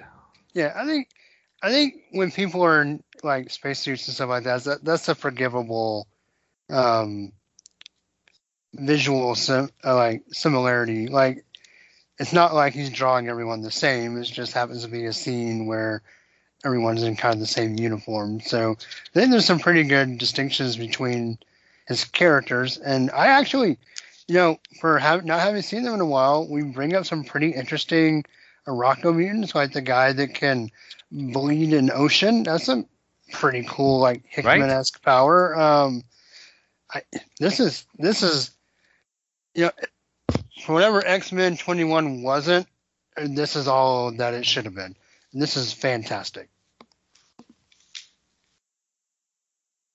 This book was just amazing, and if, if I'm going to say any of other standout, it is this one without a doubt. Yeah. And like there was so many beautiful panels in here, like uh, when Jean um puts the idea into um what's his name, Under the Crown, Braddock, Braddock's mind. That is just such a beautiful panel. Fireworks, but I live and die for Magneto riding a piece of a meteorite, bringing the rest behind him. Okay. I just- It's just lovely throughout. I honestly can't really complain about it. So, um, it's just beautiful. The uh, the image I'm looking at now of Storm giving it an atmosphere essentially. Um, it's just a phenomenally looking looking book. It just uh, the, color work is on point. Uh, The, the the transition of red to like luscious sort of greener tones, but still got Uh-huh. a hint of red by the end It's such a great visual. Sort of ties it all together to being still being Mars with the red um, all the little design elements, which feel very much like a Hickman idea, is crazy. It reads like Hickman. It sounds like It Hickman, does. but it's not. Right, Um, right, right. It's it's it's it almost feels like they've accidentally put Duggan's name on the book, and it should have been. But I'm. It's such a brilliantly executed piece of work, and there was a like rumor with um, House of Ten that the mutants would move to Mars. Uh, was the big big reveal of House of Ten, but um, um, I feel like this is even better, like as a concept, and and dealing with the Arakoan populace by just going, they own this planet now. Um, please, people, just come to this place. Anyone that walks outside of this place is probably going to get murdered. um, right? And and this is the first time in a long time that I read the um the the, the text dumps at the end because they were Uh-huh. quite interesting interesting uh sort of like the fear from from different nations where NASA's like in awe of them, but then there's the other group that are like, oh dear God, what have they like what are we what are we in for now? they Right. have a planet. So and yeah, the, like the ramifications of this could be seen as storyline wise is it, it's as big as a shakeup can be for a line. Um, it's just as big as this is so much bigger than um, X of Swords. It's it, it's a seismic shift, just like uh, Hickman's beginning uh, was, and it's just wonderful to see. And I just hope it isn't all burnt down because they've decided they want shooty shooty bang bang action again. Um, but yeah, I'm excited. There's also like lots of action in this, but Yeah. it's not fighting, it's not punching, but there's plenty of action happening while also being like a meaningful, uh, like intellectual issue. Like it's it's really hitting on all cylinders for me. Yes. But no one threw a punch at someone, so it's not real. no, no, you're right. It is fantastic. It's nice to see the mutants do something with their godlike power. um, you mean besides resurrecting Right. people? well, yeah, they are literally becoming. They've literally. Well, it's like Magneto said. We are the new gods. So they are. Yep. I, it's weird because I feel like this is the book I want to spend the most time on, but all I can kind of do is just sit here and drool. Um, it's just, yeah, I mean, I mean, I'll go and jump the gun and we can keep talking about it if you want, but I mean, this, this is a, a perfect six out of six claws for me. Like, this is so good. And the highlight, and, and there's going to be other books that I, I will, might, I won't give it away. I may grade similarly, but this, I mean, this is definitely the highlight of the event. And it has me, you know, I, if you guys remember when we first kind of started this journey on HoX/PoX, kind of that energy and excitement we all had. I'm this gets me back to that place, right? Like I'm so excited to see what this creative team is going to do on the new X Men book. Um, I just I can't wait for it. Yeah, I mean, if we're gonna rate this, this is uh, uh, a six out of six. Like spectacular, despite minor, minor, minor, minor, minor issues.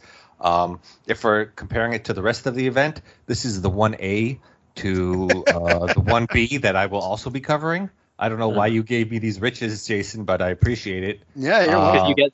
Well, you get the negative. the- right, you get the one at the end too. Right. um, uh, I just thought this was um, unexpected, spectacular. Uh, like if you you know you talk promise of po- HoX/PoX, this is like someone's like, oh yeah, we were supposed to do amazing things. Here's something amazing, and I I just I really appreciated it. I can't do anything but a six out of six for this. It's just stunning in every single way possible. And much like both of you already said, there's been nothing that has sort of hit that sort of feeling of reading Pox and the effect of it, but this single issue alone has done that.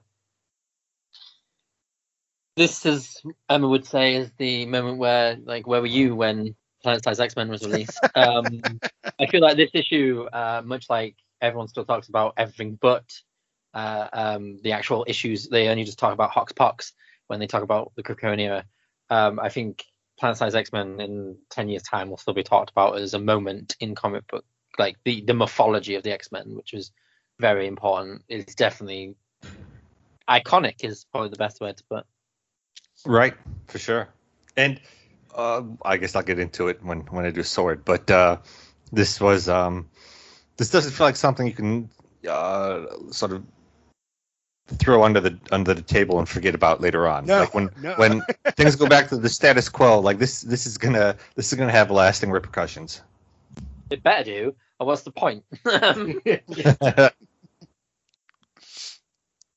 All right, so that was that was awesome. That was we can All right. we, we can. Uh, I feel like we just uh, had our first orgasm and, and we need a break. right. what are we be sleeping through after this? Well, I don't know. We'll see. Um, New Mutants number nineteen is maybe the uh, the aftershock before we fall asleep on the A- next a couple. cigarette after. Uh, yeah.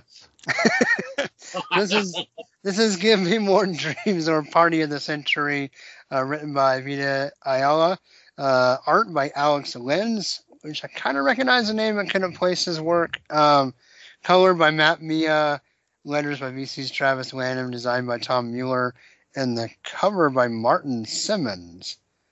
And he's trying to do who's the guy we've had the last couple issues? Uh, Christian Rob Ward.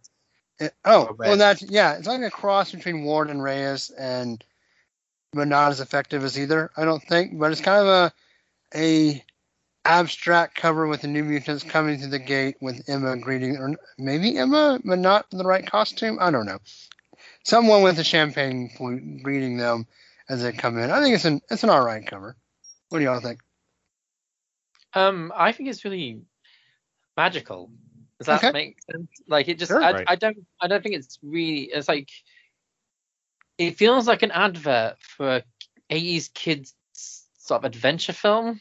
Okay. Mm, Like- mm, mm. like um like a never ending story esque thing where it's like, oh, these kids are going through a portal to meet the Wicked Witch with the champagne glass. Um, but I really like the way it looks. I really do. I don't think it's the strongest cover, but it's definitely like really interesting compared to. Um, it's not the strongest cover of of of the, of of the recent covers of this title, but I think if we're collecting like the twelve issues we've got here, it's definitely the most interest interesting um, out of the rest. Sure. Super interesting. Uh, I, obviously, they're trying to channel a little bit of Reyes in here, and um, I'm not going to speak to its effectiveness, but it, it was, uh, it did catch my eye a lot. But I also want to, because I haven't spent much time looking at it, the Hellfire Gala um, logo. I don't even know if that's the Hellfire Trading Company logo, but uh, the design work for that logo is is awesome. Yes, Uh, it is. Mhm. The, the the H with sort of the the lantern in the middle, or is it a you know uh, Trident, maybe? Trident, know. yeah. Yeah. It's it's quite excellent. Yep. What if I it's a- love it. It, it's probably a pitchfork because hell. Oh, Right. that's true. Right. There you go, Ian. name it, John. There you go. All right. Very colourful. Hmm. Yeah. That it. I was on two words sometimes. This is one of those occasions. Awesome. Well, um, we have a lot of apologizing in this one. Uh, Danny apologizes to Rain and asks Laura where Gabby is. Lori looks around the gala, can't find her, asks Dawkins, but no one's seen her. Uh, we probably know where she is, but we'll get to that in a minute. Uh, Warlock gets up the nerve to finally talk to Doug and Bay and interject himself into that relationship and kind of say, oh, I want my best friend back, so I guess I'll try to be friends with his wife, too. Um, uh, the new mutants all have fun. There's a lot of fun in this issue. Oh, except Gabby looks to be severely injured or dead by the Shadow King and buried in a bush, uh, found by her friends at the end. Uh, the, the new mutant group chat I thought was priceless. And then, of course, Gabby's letter to Laura, Right. get the full letter at the end. That I just that really spoke to me, and it felt like Gabby, but it felt like a little more serious Gabby, and just kind of her dealing with her identity in relation to Krakoa and the life before, and her feeling disconnected from Laura, and how that's kind of driving some of her choices. Um, it was a really rich letter, I thought. Um, so yeah, what y'all what y'all think of this one?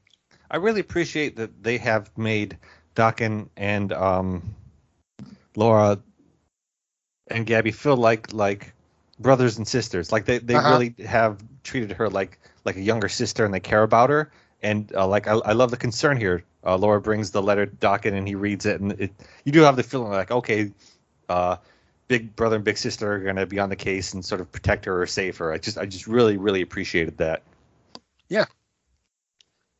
Um, I think the text chat is and the letter are the highlights of the issue. I think um, artistically, it's Warlock is really fun to look at. Um, yeah yeah and I like the color again. Color work uh, is awesome. I think uh, the the constant use of like a there's like a weird use of like a hot not hot pink like a, a warm pink in a lot of the panels, which kind of like connects to um, Karma the most uh, visually. Um, I think that the color work's great. The, the panel of Karma in her um, uh, costume, uh, a gown, uh, is really nice, and I do like some of the panels where you've got Warpath on the side. He looks he looks ridiculous. That that his um his his uh evening attire is insanely ridiculous, but kind of fun. And I generally did actually enjoy most of this, even like the weird dude with the long hair. the- uh, who who who's been all weird and greasy and getting uh, getting her comeuppance on them Right. um, was quite nice. Uh, I was a little heartbroken because uh, so many bodies are turning up, and I didn't expect that Gabby might not make it through. Um, right And I'm not, you know, and obviously the Shadow King is just gonna be e- super evil as usual. Um, but other than that, I actually really enjoy this. I, I'm I'm not a big fan of um, Rain's design and the fact that she's de-aged a little bit more. Right. It would right. seem. Um, but other than that, I thought this was really warm and a really like nice, and it felt like it was part of the gala as opposed Yes. to a lot of the other, other ones. It felt like a warm, fun, and it kind of pushes it pushes the story of these characters along, and it's very character focused, which I appreciated, especially sort of after the big plot focus of Planet Planet Size X Men. Um, it was nice to have like a a, a, a family affair, as it were. Um, yeah. So obviously, first open the book, I'm disappointed not to see Rod Reyes' name, and you know, would still maybe prefer it. But I thought Alex Lins was pretty impressive overall. Um, you know, there are you know are some choices, right? Like Rain looking very not only younger, but even maybe more cat-like than wolf-like.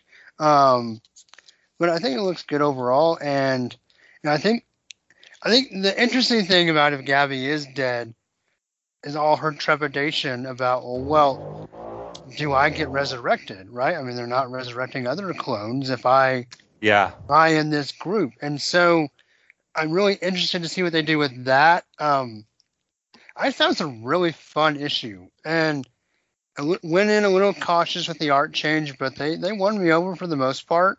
Um, and I think the writing on this book continues to get stronger each issue. Um, I don't know. I just I I thought it was it was a very different tonally from like just the big explosion of planet size. It's a lot quieter, but I thought it was very impactful and very effective. And um, yeah, I just I really enjoyed it. Did you read this one, Ian? Did I read this one? I don't know. Did you read it? That's the question. You can't remember. Oh, Is that a bad endorsement for the book? I can't remember, but I remember the book. oh, okay, fair So I've at least skimmed it, if nothing else.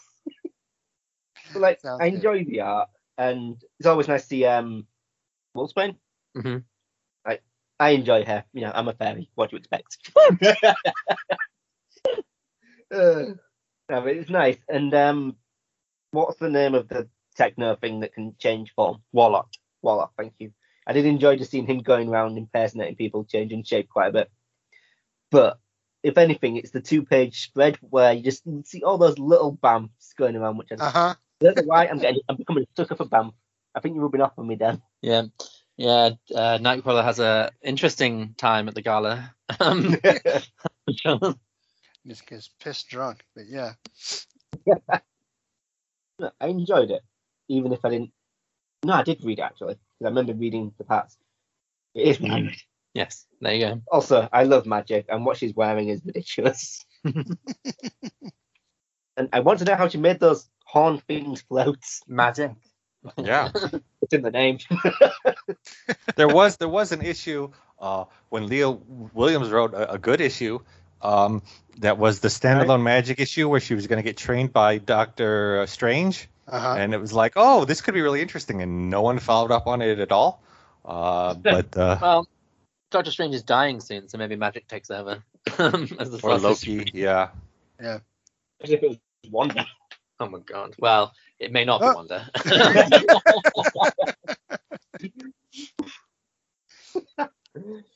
All right. Well, um, I feel weird because I can't equate it to planet size. But I'm going to end up giving it the same score. I, I really enjoyed this. I'm going to give New Mutants 19. It's a softer six out of six. I think. I think you can almost call planet size a seven. Like there's an extra claw that pokes out somewhere.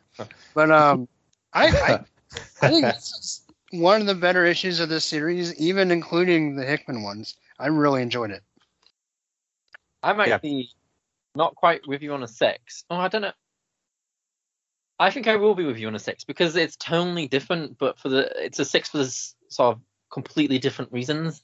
Being like a, a very familiar uh, atmosphere and like just these characters are all about family and all about like enjoying them being together, and this this encapsulates not just the, the, the series but the cast itself and I think it looks really nice and really warm and inviting after all the earth shattering events that just happened.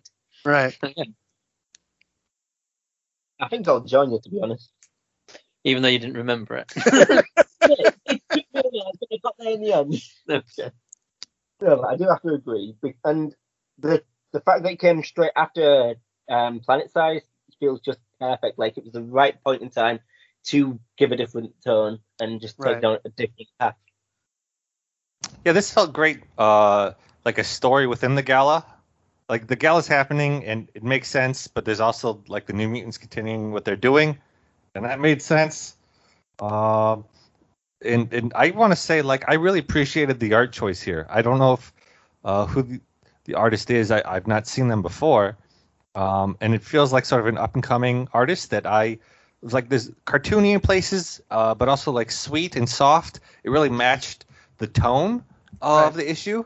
Um, and I, I'll agree with you guys. This was a, a great like six out of six claws, but for a, uh, like a smaller, more intimate six out of six, where Planet Size was so bombastic. This was like these are these characters you love, and here's a these intimate moments. Um, and it was uh, quite a quite a nice issue. And this Nice. brings brings a question to my brain: How the hell does New Mutants and uh, Children of the Atom exist? Um, and the same, Simultaneously, I yeah, like, I don't. we're not. I know we're not talking about it. I thought four was better than the first three, but yeah, I agree. It's a weird disconnect with how this book continues to get better and better and better, and Children of the Atom just kind of trudges along. I just I didn't even. I was by the end of uh, number four. I was just like, oh, okay. I didn't read four yet, but I, I, I do wonder, and we did talk about it. Like the original plans for that book shifted, so who knows Right. if it's like Right. not what they wanted to do. I, I, I don't necessarily blame them. I feel like that book's going to be forgotten about in two months. Right. So like I don't I don't I don't fault uh, the writer for that necessarily. Right.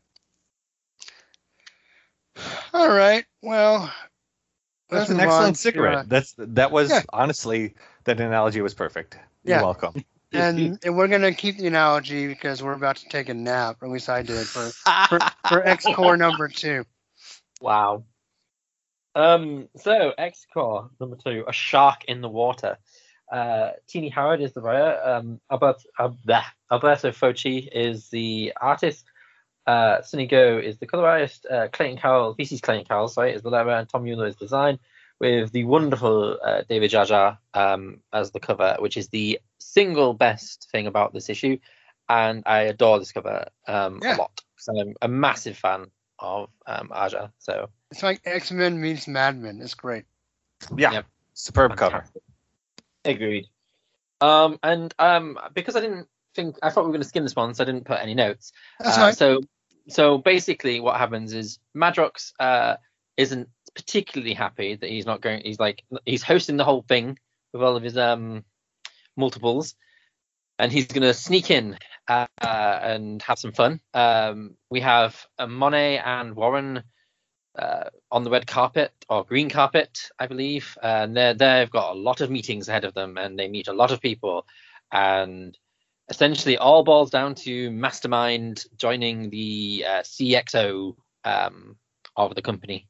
That's literally it. Uh, there are some fun interplay, and it is 100 times better a better script than the first issue It for is. sure.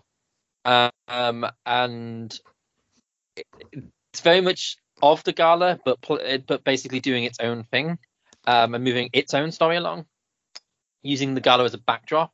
Which I think it, it's more successful at using the gala as a backdrop to what's happening. I think the whole uh, um, the two Nazis, I forget their names, the twins. Fenris. Um, yep.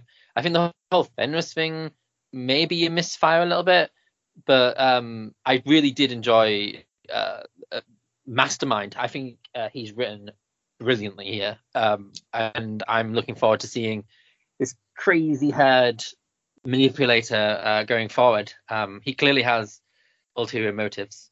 I feel like it's Tekken her. It is Tekken her. He does look like he's from Tekken. um, Nice. but yes, um, that's about it. Um, I will jump straight in and just say it's a three out of six claws. The art nearly brings it to a two because the art in places is terrible. It's better than number one though. I thought Yes. Yep. The art was a little cleaner, a little more. I mean, it's kind of Sunday comic strippy a little bit, but it, it was at least more consistent, Mhm. consistently average versus having terrible panels like Monet looks had. terrible. Her face. Oh my god. yeah, yeah, yeah. I'm with you into three, I guess. I I I flirted with the two, but at the end of the day, I just don't really care. like, just I it's not an uninteresting story. It just there's nothing that hooks me at all from from the writing or the art, and I just don't really care. So it's fine. Three out of six. I guess I'm the guy who uh, really enjoyed this a lot more than the first oh, issue. Good. I'm glad. It, it felt like uh, purposeful here. Um, I enjoyed. Uh, Mastermind was great. Uh, we all agree that was superb, right? Uh, his use here. Um, the art, I, I, can't really say anything about the art, but story wise, um, I, I, love that they they get uh, the twins, call them out, uh, know what's happening. Archangel deals with it, but then he's hiding stuff and he's using Mastermind to do it. Uh, it felt I don't know, it felt competent and it felt like she knew what she was doing here in compared to Excalibur. Like this, I, I, I want to keep reading this book to see where it goes. Or Excalibur, I don't ever need to read again unless something big happens. Uh, so it, it felt like, all right, I accidentally spilled the stew on the ground, um, and I've scooped some of it back up, and I'm going to try and make make do with the best I can. And it felt like a someone someone's that's a terrible analogy, but um, yes, she's she's, she's riding the ship a little bit. I feel like the ship has been righted, and I'm interested to see where it's going. Uh, three out of six. All right. Well, I'm glad y'all enjoyed it more. I will say, not to be too hard on me, I did last time gave it a one, so I did go up two whole claws. yeah. what, what about you, Ian? Um, this is one that I really skimmed. Like, didn't really read the dialogue. I just went through the art and literally nothing stood out Oh, to me. Oh, boy. That- So- you should read Mastermind's dialogue. It's the best. Well, I'll put it this way. Yeah. I went through it, and the one thing I remember was Tekken her. Uh, that is literally it. There's nothing else in this that I remember. so with just the art on on its own and no words, what do you give it? well, I'm unimpressed, but I'll because I haven't read it, I'll say two. Okay, All right. So it's an extra point because you haven't read it. It's a benefit of the doubt point. right, right. Yeah, then then don't read it, Ian. Mm, I've dodged a bullet. All you need to know is Mastermind is probably going to be the most interesting cast character in that cast. I'll just go through and read his dialogue alone. Probably still worked with her.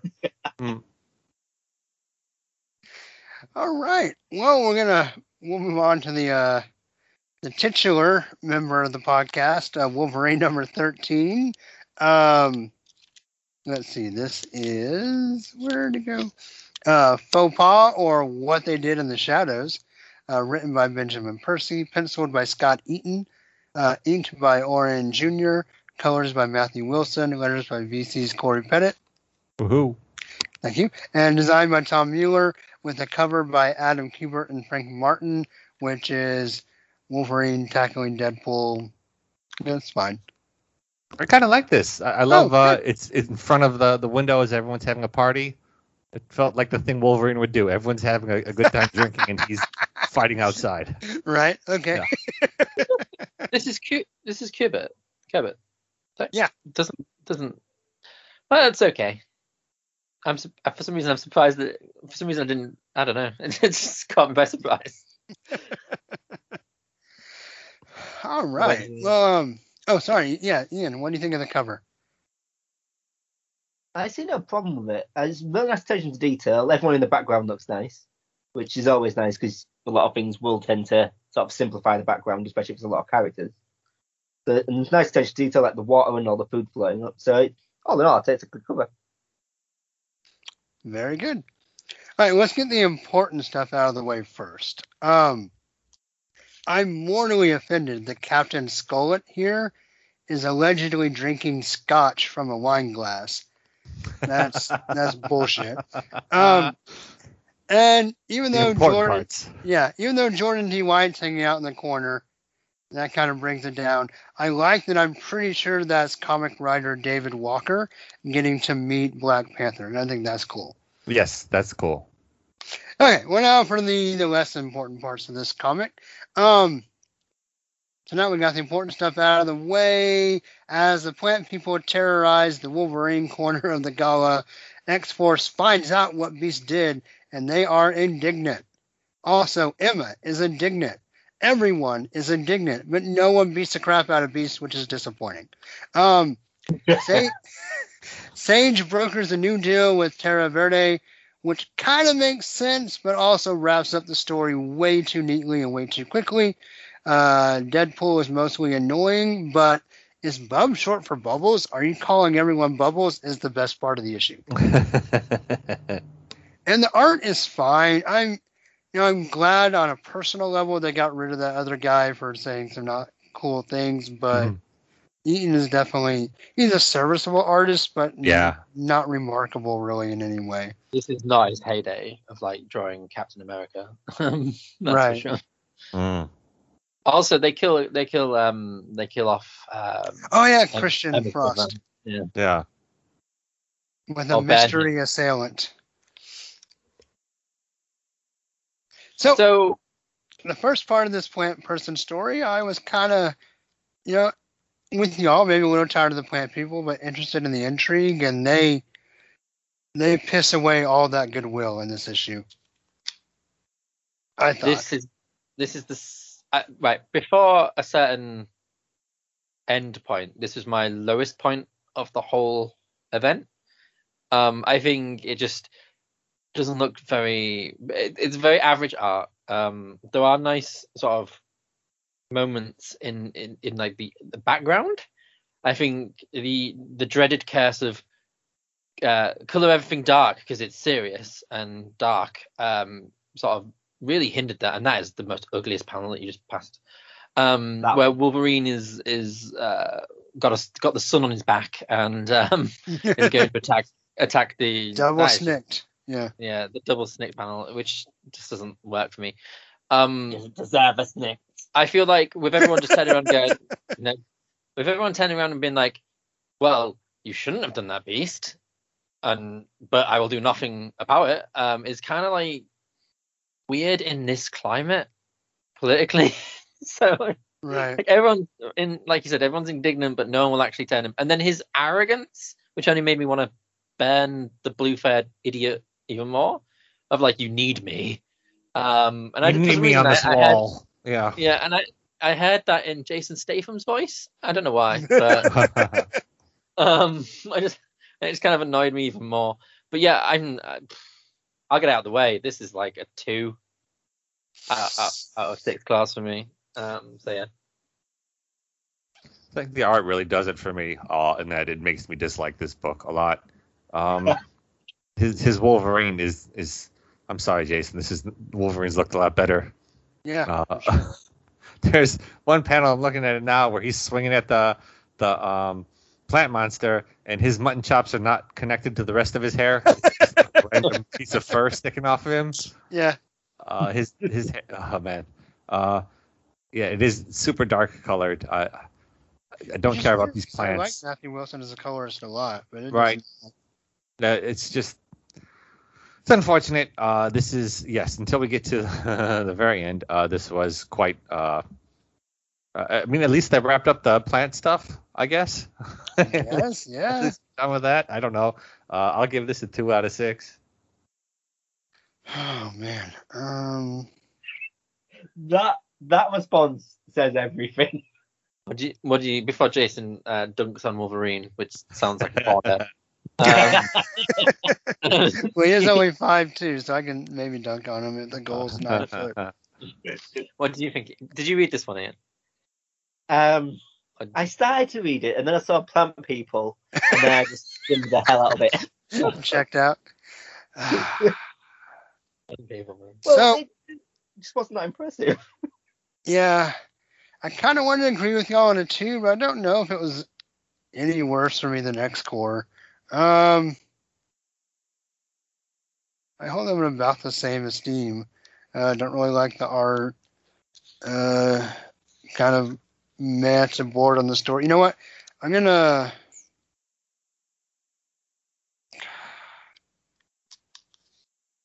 I'll do a very soft three out of six, but this this one and X-Corp are the two low points for me.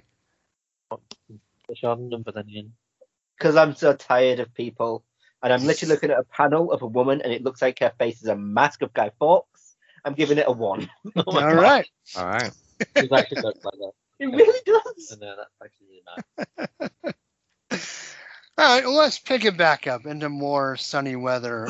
uh, let's go to sword number six. Sword number six. This is what comes next.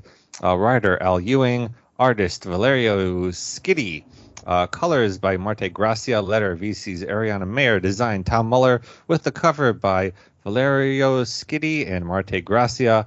Uh, I would say the col- the cover is the worst part of this issue, in that it's just sort of there with here's the team with something in front of them. Uh, I don't know. It's just, what did you guys think of the cover? It's all right. It's, It's pretty really pretty. generic. Yeah, I would say the colors work pretty well. Sure. Like the different colors, almost like a Voltron esque or uh, all new X Men vibe, with just kind of the color scheme looks nice. But yeah, I mean, it's just kind of a everyone standing there in shock at this. Uh, what do they end up calling it? Mysterium. Uh, yeah, but I think they they then call it Soul after that. Oh, that's right. Yeah. Um, so we start off and, and we continue. let, Um, let Ian talk about the cover. oh, sorry. How you interrupting me? How dare you? Let's be honest. The only thing I saw about the cover was the triangle thing. I thought that looks like the thing that went into the portal ages ago to get out of. Yes, because you read Sword number one. I remember. Yeah. All right. Yeah. And that is all I have to say about it. All right. well, Ian, if you have a chance, go back and read Sword because it's been pretty excellent. It's been yeah. You'll trade. You can trade read it because I'm going to buy it. so- yeah, because I just deleted all the old ones because uh, I was Hmm. like, ah, just read six. I'll delete the other five I already have saved. I tried to tell him. It's all right. Next, I'll delete the trade. Um, so we start off with the aftermath of what happened in Planet Size X Men, and we get uh, some great dialogue between Captain America and Doom, uh, and uh, Captain America saying, "You know, I just thought we would. I was always hopeful for the future. I just wish we'd do it together." And I really appreciate his thoughts on it. Uh-huh. Uh, you know, humans don't feel that way at all, so it's just so uh, jarring. But but I, I appreciated uh, uh, that happening. And Cap looks gorgeous. Doom looks imposing and and and very pretty. With like the color work here, once again, stunning. Um, then we are transported to um, the peak, and we have Brand explaining to the different uh, galactic empires what is happening, what they've been doing. Um, and you know, once again, big ideas. Uh, we saw issue one how they were combining their mutant powers to do something amazing. Well, now they've done it. They've created this super metal that has all these different properties. Now it's sort of them on on Earth. The mutants bribe the rest of the nations with medicine. In space, they're bribing all these empires with like magic metals. Uh, it, it's really echoes of what happened early on with uh, HoX/PoX, and um, I really appreciated it. I, I love the dynamics here. I thought Brand had an excellent uh, punk rock costume uh, going on. I loved it with the eye patch. Um, just just great dialogue. Everyone had a very unique voice. We talked about you know with the writers before. People have they don't all sound like different aspects of the same writer. They, they sound like different people. Uh, I, I loved Wiz, Kid's outfit, the super red with the red hair and the red glasses with the red chair, uh, just just rocking it. And then at the end, to have like Doom show up and be like, I, I need to speak to the leader. Who's the leader? And the one person, you know, of the X Men who is, you know, very famously defeated Doom in the past shows up. But Like I'm the leader. You got to deal with me. And I love that they, you know, they hinted at so much. Storm's got something amazing happening. She's the regent of Mars. Yes. Uh, yeah. give oh, her something yes. Yeah. grand to do, uh, and she's gonna like just rock this. I loved it so much. Um, and then and then at the end we have um, uh, Magneto's sitting there just sort of basking. He he's got the proper Scotch glass, uh, having Yeah. a drink here. um, sort of marveling at everything he's done, and then uh, Wanda shows Wanda shows up. Uh, she said she can't come to the party. She doesn't feel like she deserved it. But uh, Magneto's like, look, uh, it takes two to pretend, and you're still my child, and I want you around. And it's sort of foreshadowing that something is going to happen with Magneto. And I want to point out here, uh, she's come through the portal. I don't see a flower on here. You guys can look at the art again. Maybe I missed it. Um, but you have to have a flower to come through the portal if you're not a mutant. And um, I'm not certain if that was just an oversight by the artist or on purpose, or she's got her own powers to get here. Like Doom came to there basically on his own powers, so maybe she's able to do it. uh, as well. But just something to point out that maybe she really is a mutant. I don't know. Just a little tidbit there. But I thought this was uh, overall the the one B to the one A that was Planet Size X Men. This was Yes. everything I did in Planet Size continues on here. Stunning artwork, big ideas, excellent characterization with this nice moment at the end. I thought this was just like Sword has been consistently spectacular, and I thought this was just continuing in that tradition. Yeah, I think um, this sets up, at least in my opinion, for for the most consistency in HoX/PoX. Like the trifecta of the X universe right now is is Duggan, Ewing, and Hickman, and the fact that this feels like such a sister book to Planet Size, both in tone and even in art, right? Like Schiti and Larraz are kind of from the same school, um, and Yeah. you know having a similar colorist. Um, I think it was the same colorist. yeah, and my gosh, that reveal of Storm and the way the lightning like comes out of her hair in a big swoosh Oh yeah, is freaking amazing. Um, yeah, no, this this book was fantastic. The uh, that opening page of Cap staring up at Mars. Oh, is yeah. so the like scope of it. yeah, it's it's amazing, and I'm with you, Georgie. That that first exchange between Cap and Doom, like that could have been almost a whole issue, and I would have been fine. And then you just keep adding on to that, just more and more awesome stuff. Like this book started high, and just kept on a rising trajectory to the, the reveal of Storm, and even you know the part with Scarlet Witch and Magneto was like the aftermath or the epilogue is still, you know, whether whether it's an art mistake, like you said, or, or they're playing at something else. I really love the idea that he's like, well, it doesn't matter. The retcon doesn't matter. You're still my daughter, Right. and and it was just it was really cool. Is Magneto's trajectory through all of these stories has been really nice. Um, yeah, I mean, the Planet I'm with you. You know, it's one A and one B, a very strong six out of six clause for me. And oh, sorry, I'll shut up and let uh, Dan and Ian talk. I have to say, because I was reading this digitally, when it came to that first panel, all I saw was the red. I thought, oh, Mars. And then as I continued to go down, I was just more impressed by the piece. And I thought it was a great page just to start off a comic. Yeah, It honestly stuck with me. And yes, you can't argue the conversation between Cap and Doom. Yeah, to be fair, you pretty much covered it all. Ridiculous metal is the ridiculous metal. However, I did literally need the uh, page after the reveal of the people to be like, who were there for these people? It's like, oh, handy. Now I can know who they are. I had no Right. idea. I recognized Nova and I was like, but who are the rest? and Horseman be annoying Horseman. Right. and Doom's appearance does just look lovely. And Someone has to slap Doom soon. I feel put him back into place. You know, it's it's getting to the point where Doom needs to Well- slap. Storm's done it once, you can do it again. right. But, like if there's one person Doom would be afraid of besides Reed, it would be Storm. right. but like like you've said, the uh, panel of Storm's appearance is just astonishing. I can't. It. I just enjoyed it from beginning to end. I can't really say much more than that. Worth reading, without a doubt. And a happy conclusion. Well, happy conclusion at the end for good old Magneto and his daughter. With all about ourselves. What, what would you give it number one? Uh, I'd have to go for six as well. It's all sixes in this giant. Um, a one. yeah, you did just give it. You're out of the podcast, Dan.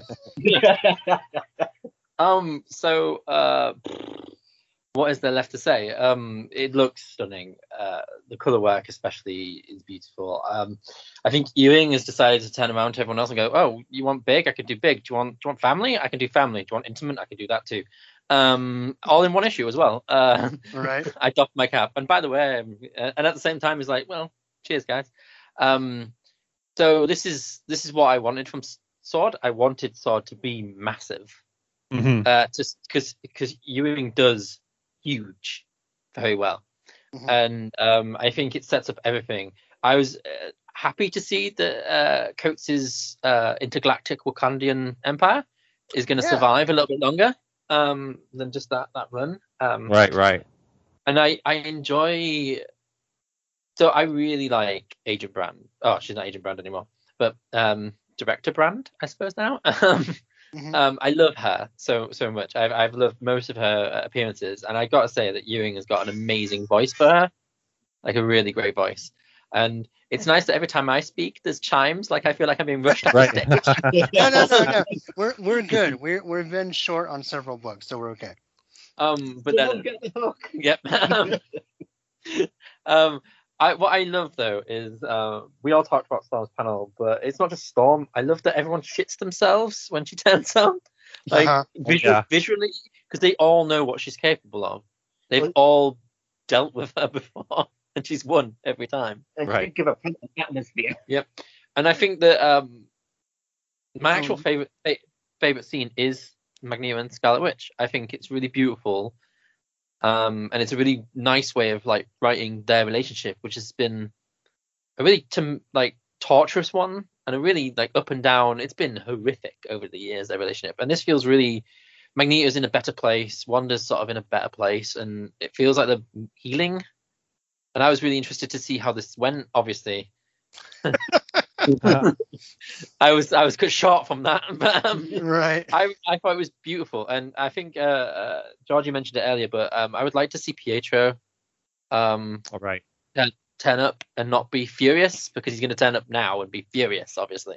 Right. Right. But it'd be nice to see that family maybe get back together and Lorna, um, again being the third sibling, and I don't know. There was just something about the ending which really got me. Um, I loved the rest of it, but um, and that last um, the the them two holding each other with his helmet on the table. The helmet sort of like I don't know. Maybe I'm looking too much into it, but the helmet kind of represents sort of the pain that they both endured through their Right. past. And it's nice that it's been shelved in shadow and they're in the light. And I just, I don't know, I just really like the intention artistically there. And it's a six out of six. May even be better than Planet Sized. Don't, Wow. don't quote me on that. But, you know, I think it has a lot more. Said it. It's- but don't quote me on it.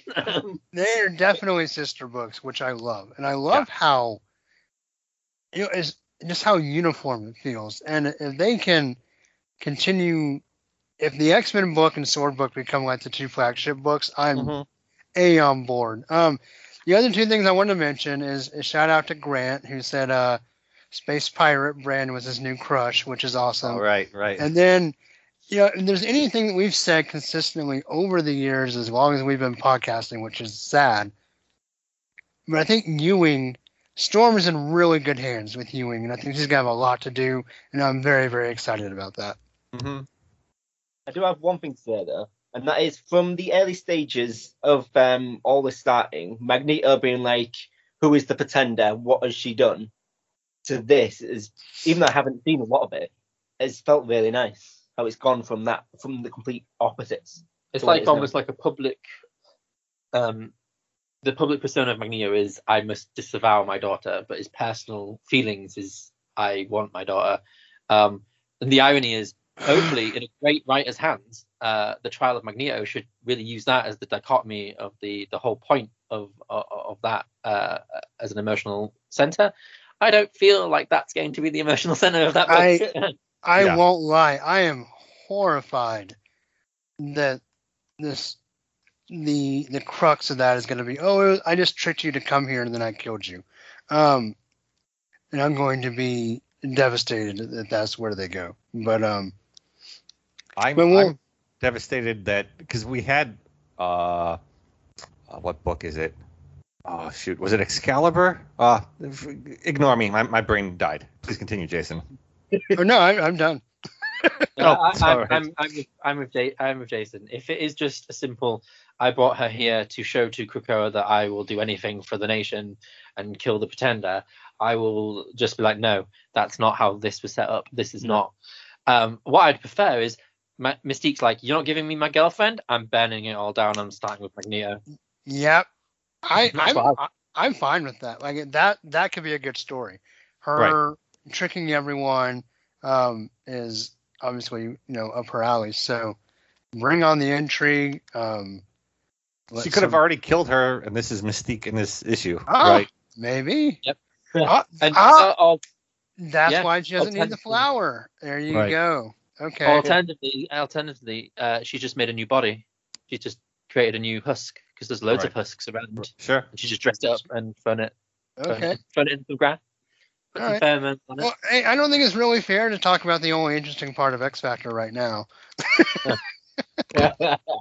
There's a moment. oh, I don't remember which issue it was.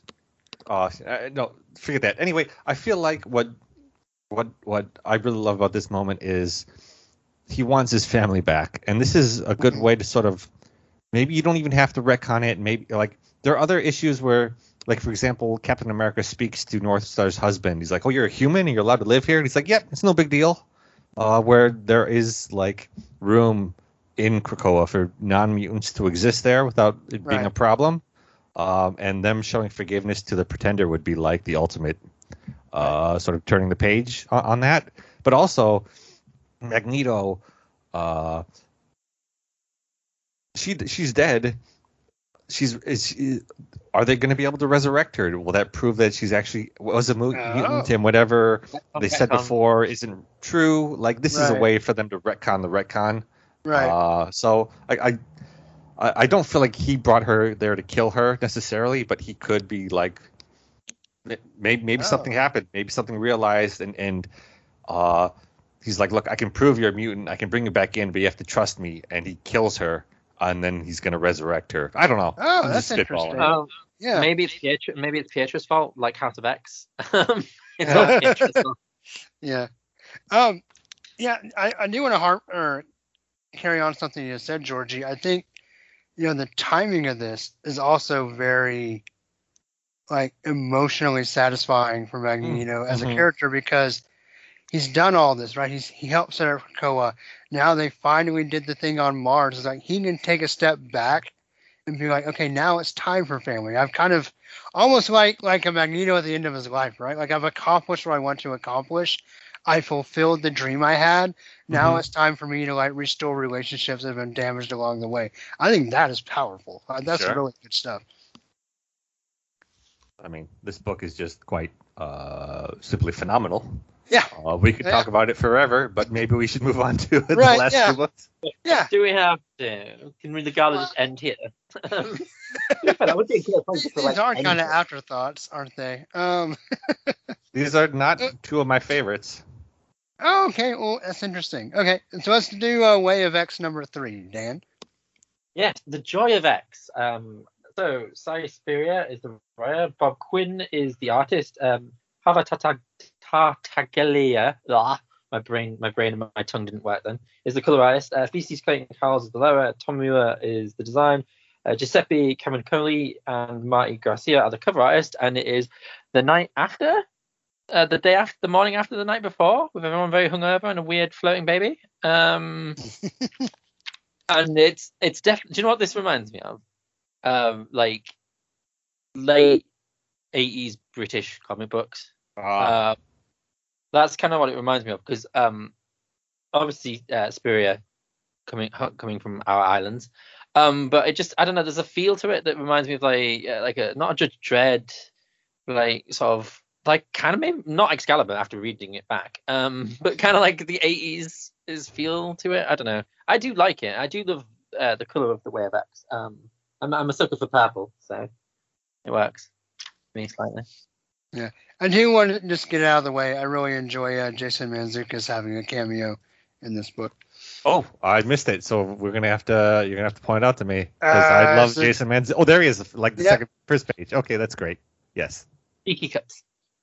Ian doesn't. Under- Ian zoomed in on the the cup in his hand. It's a tiki cup. I know. I was, I was actually zooming in because of his hand. So I was trying to figure out the positioning. Ah, well, the tiki cup kind of looks like uh onslaught. Oh. Hmm. Hmm. But anyway. Well, they are they are drinking at Blobs, the only bar. Uh, for some reason, there's only one bar. They all go to Blobs. I would not go there. I would go to a convenience store and pick up a, a malt liquor before I went to Blobs bar. Anyway, right, let's go fast and quick. We have a letter from Xavier telling everyone to be nice and good boys and girls and uh, everyone in between and uh, remember the laws because apparently this guy, she, Xavier was preparing for this gala to go tits up essentially. Uh, and then uh, have, the, the issue essentially is Nightcrawler gets drunk immensely uh, with a crisis of every faith. Um, he survives the morning with coffee made by Dr. Nemesis, and he hangs out with Legion. Uh, Pixie asks Legion uh, to help with Loa and Mercury because they can't get intimate. He does that, makes it horrific for and Mercury just because he's using them as like bait for Onslaught's uh, psychic presence, which he fails to cla- um, catch anyway. Uh, Nightcrawler learns that Stacy X is sort of running a brothel slash orphanage on the island because there's too much too much sex and too many babies, um, which kind of like fail because Kurt's got this massive hang up about we need to make more mutant babies, and Stacy X is like, we've got loads of babies. What we need to do is um, create connections because then we'll these babies will actually have parents. That'd be nice. Um, also, for some unknown reason, there's a moment where Fabian gets his head kicked in again because no one on this island likes Fabian Cortez. Um, that's almost it. Um, uh, Stacy sort of finishes the, the the issue by nudging, um, using her powers to nudge uh, Doctor Nemesis to dance with Dazzler, who he doesn't particularly like, and also uh, there's a small fight to show that Onslaught can jump around people's bodies uh, with the, the the new character, uh, the who floats, uh, Lost, is it? I believe they're called, and it shows that um, the Onslaught sort of feeds off the negative energy or possesses people and enhances the negative energy. It's very wishy-washy. Um, I'll get me out the way. I adore Drunk Nightcrawler a little bit. Uh, I like the fact that he's like having he's basically that dude that smoked too much uh, pot at the party Uh-huh. and it's trying to like tell you, or has had too much speed at the party Mhm. and it's telling you everything and every idea, and people are like, oh god, no. Um, and he's probably pissed himself as well. Um, from from from the look of some of the people on the panels. panels. I really like the whole like jumping for coffee. Uh, Spurrier has a really nice handle on Doctor Nemesis. He pretty much plays like any kind of snarky Doctor in, in any comic book, but I, I appreciate it here. Legion, the whole Legion plot, um, it's okay, but is it okay to be at the? I don't know. Maybe I just have bitter X Factor taste um, in my mouth, but it's okay at the expense of to a, a, like a lesbian relationship to like completely shatter it Right. um, just so just so you can because it could have been any uh, any mutant, I suppose. Um, uh, but to, sh- to shatter that, just to have onslaught disappear, the sort of onslaught thing is almost out of the out out, out in the open. Um, but the best thing about it is that Stacy X exists, um, and that she has, and there's like this really what I really liked and appreciate is that the idea that on this island full of uh, what is it she calls them beach bods and like sexy mutants um, uh, on this island, there needs to a place. Even on Paradise, you need a, a release. Some people need a release because not everyone can be intimate uh, like everyone else on the beach. Um, and I really like the fact that she, you know, indignant Nightcrawler, which sometimes when he puts his uh, uh his like sort of more religious face on, he does get a little preachy. Um, Right. much like when he and it echoes their first meeting because they met together. Right. They like they first met in um, Kelly's run ages ago, um, and he was pretty judgmental then. And he does the same thing here, and she calls him on it and goes, "Look, look what I'm doing." And it's like, oh, actually, she's doing really like good work. And it's a facet of um, Krakoa that, it, it, to be honest, screw Blob's Bar. I want to know more about Stacy X's like brothel. I would, I, X, if you gave me a book called X Brothel and it's just about Stacy and her like pleasing people and looking after a group of orphans, I'm I'm fine with it. I'd be down Yeah. with it. Right, but it's not necessarily an, a brothel, right? It's No, no, it's no. like a place for people to be intimate without like judgment. right. Yeah, Um, it's And I like a that they even say it's utopian. different levels of relationship, right? Right. Some people Yeah. just sit and talk. Some people just hug. Some people are super horny. Like it's just kind of whatever you need, whatever connection you're looking for, you're able to find it there for those that feel disconnected, for those who aren't the alpha X Men, right? And it's, it's Right. a really interesting idea. yeah, it's Yeah, it- it's, it's, it's my favorite part of the book. I feel like the onslaught stuff is kind of unnecessary. Uh, Right. If that makes Yeah, sense. um, to talk about Onslaught, this book is being replaced by like an Onslaught mini series. for a lot of people. um, I think it's just So- an exercise one shot. oh, is I it just a one shot? I God. could be wrong. The, the way it was prom- promoted seemed like, oh, um, Way of X is just being shelved for a couple of, to deal with the Onslaught problem. And I was like, oh, Oh. no. Okay, I thought it was being okay. Well, I hope you're right. I I thought it was like, oh well, we changed our mind. We're gonna do this, and Way of X is gone already. But I, I hope you're wrong, or I hope I'm wrong. I mean, Yeah, I, I think Way of X is just getting shelved a little bit because Oh, okay, cool. I actually really, I really like the cast that he's created, like building Yeah. here. It's Yeah. really like Pi- Pixie, Legion, Dr. Nemesis, and Nightcrawler a really interesting group of people. And if they manage, if he manages to bring in Stacy and then maybe even like Dazzler or some, you know, other characters, Uh-huh. I think it would make make for a really dynamic team compared to some of the more blander lineups um, out there. or or let him save Blob a little bit. Oh, Yeah. anyone. Uh, yeah, he need Blob does need saving, but he also needs to shave his beard and look like someone else. So Yes. Yeah. You- like the Jordan D. White cosplay era could be over. Yeah. So, did you read this one, Ian? I can't remember if I said you should read it. I ended up skimming it, and it was by the end, so I basically skimmed it and not really looked at it because I didn't realize a lot of things that actually happened in this when skimming through it.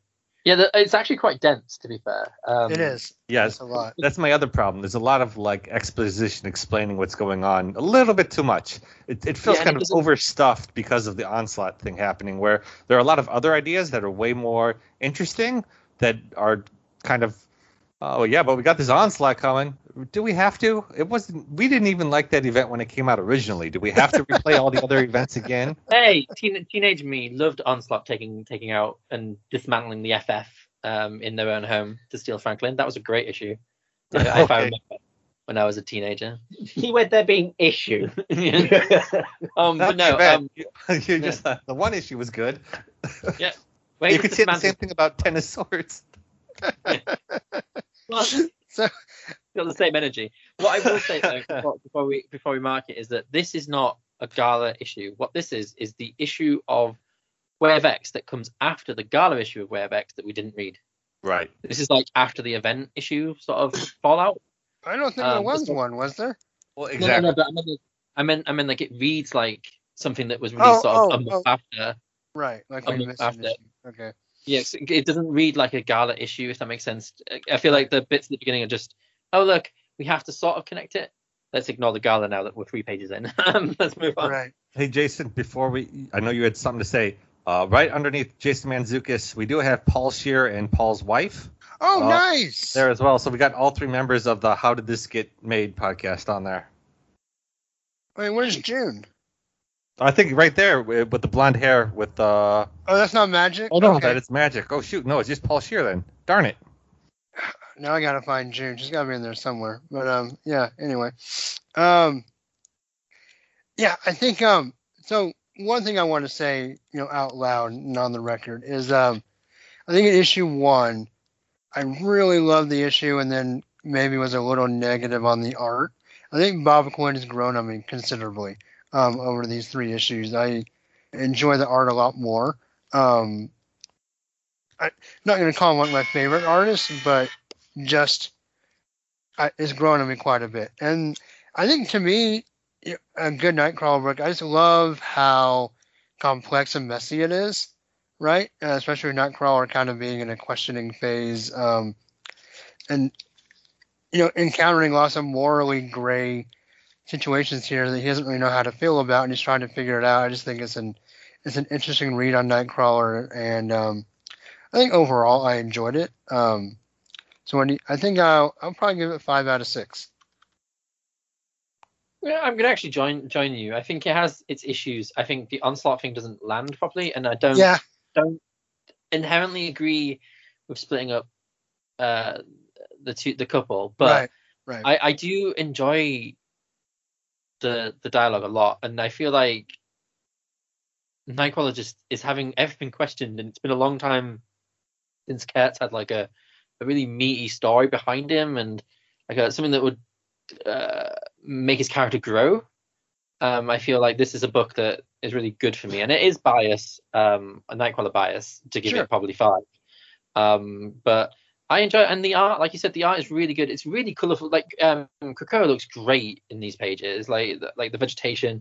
Sometimes Krakoa just looks okay, um, but I really enjoy like the the wildness of it here, and sort of like the idea that it is kind of like like a wilderness, as Right. opposed to like it's just constantly just one room, um, or some grass.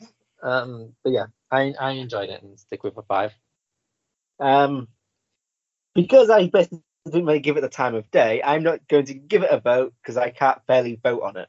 That's that's fair.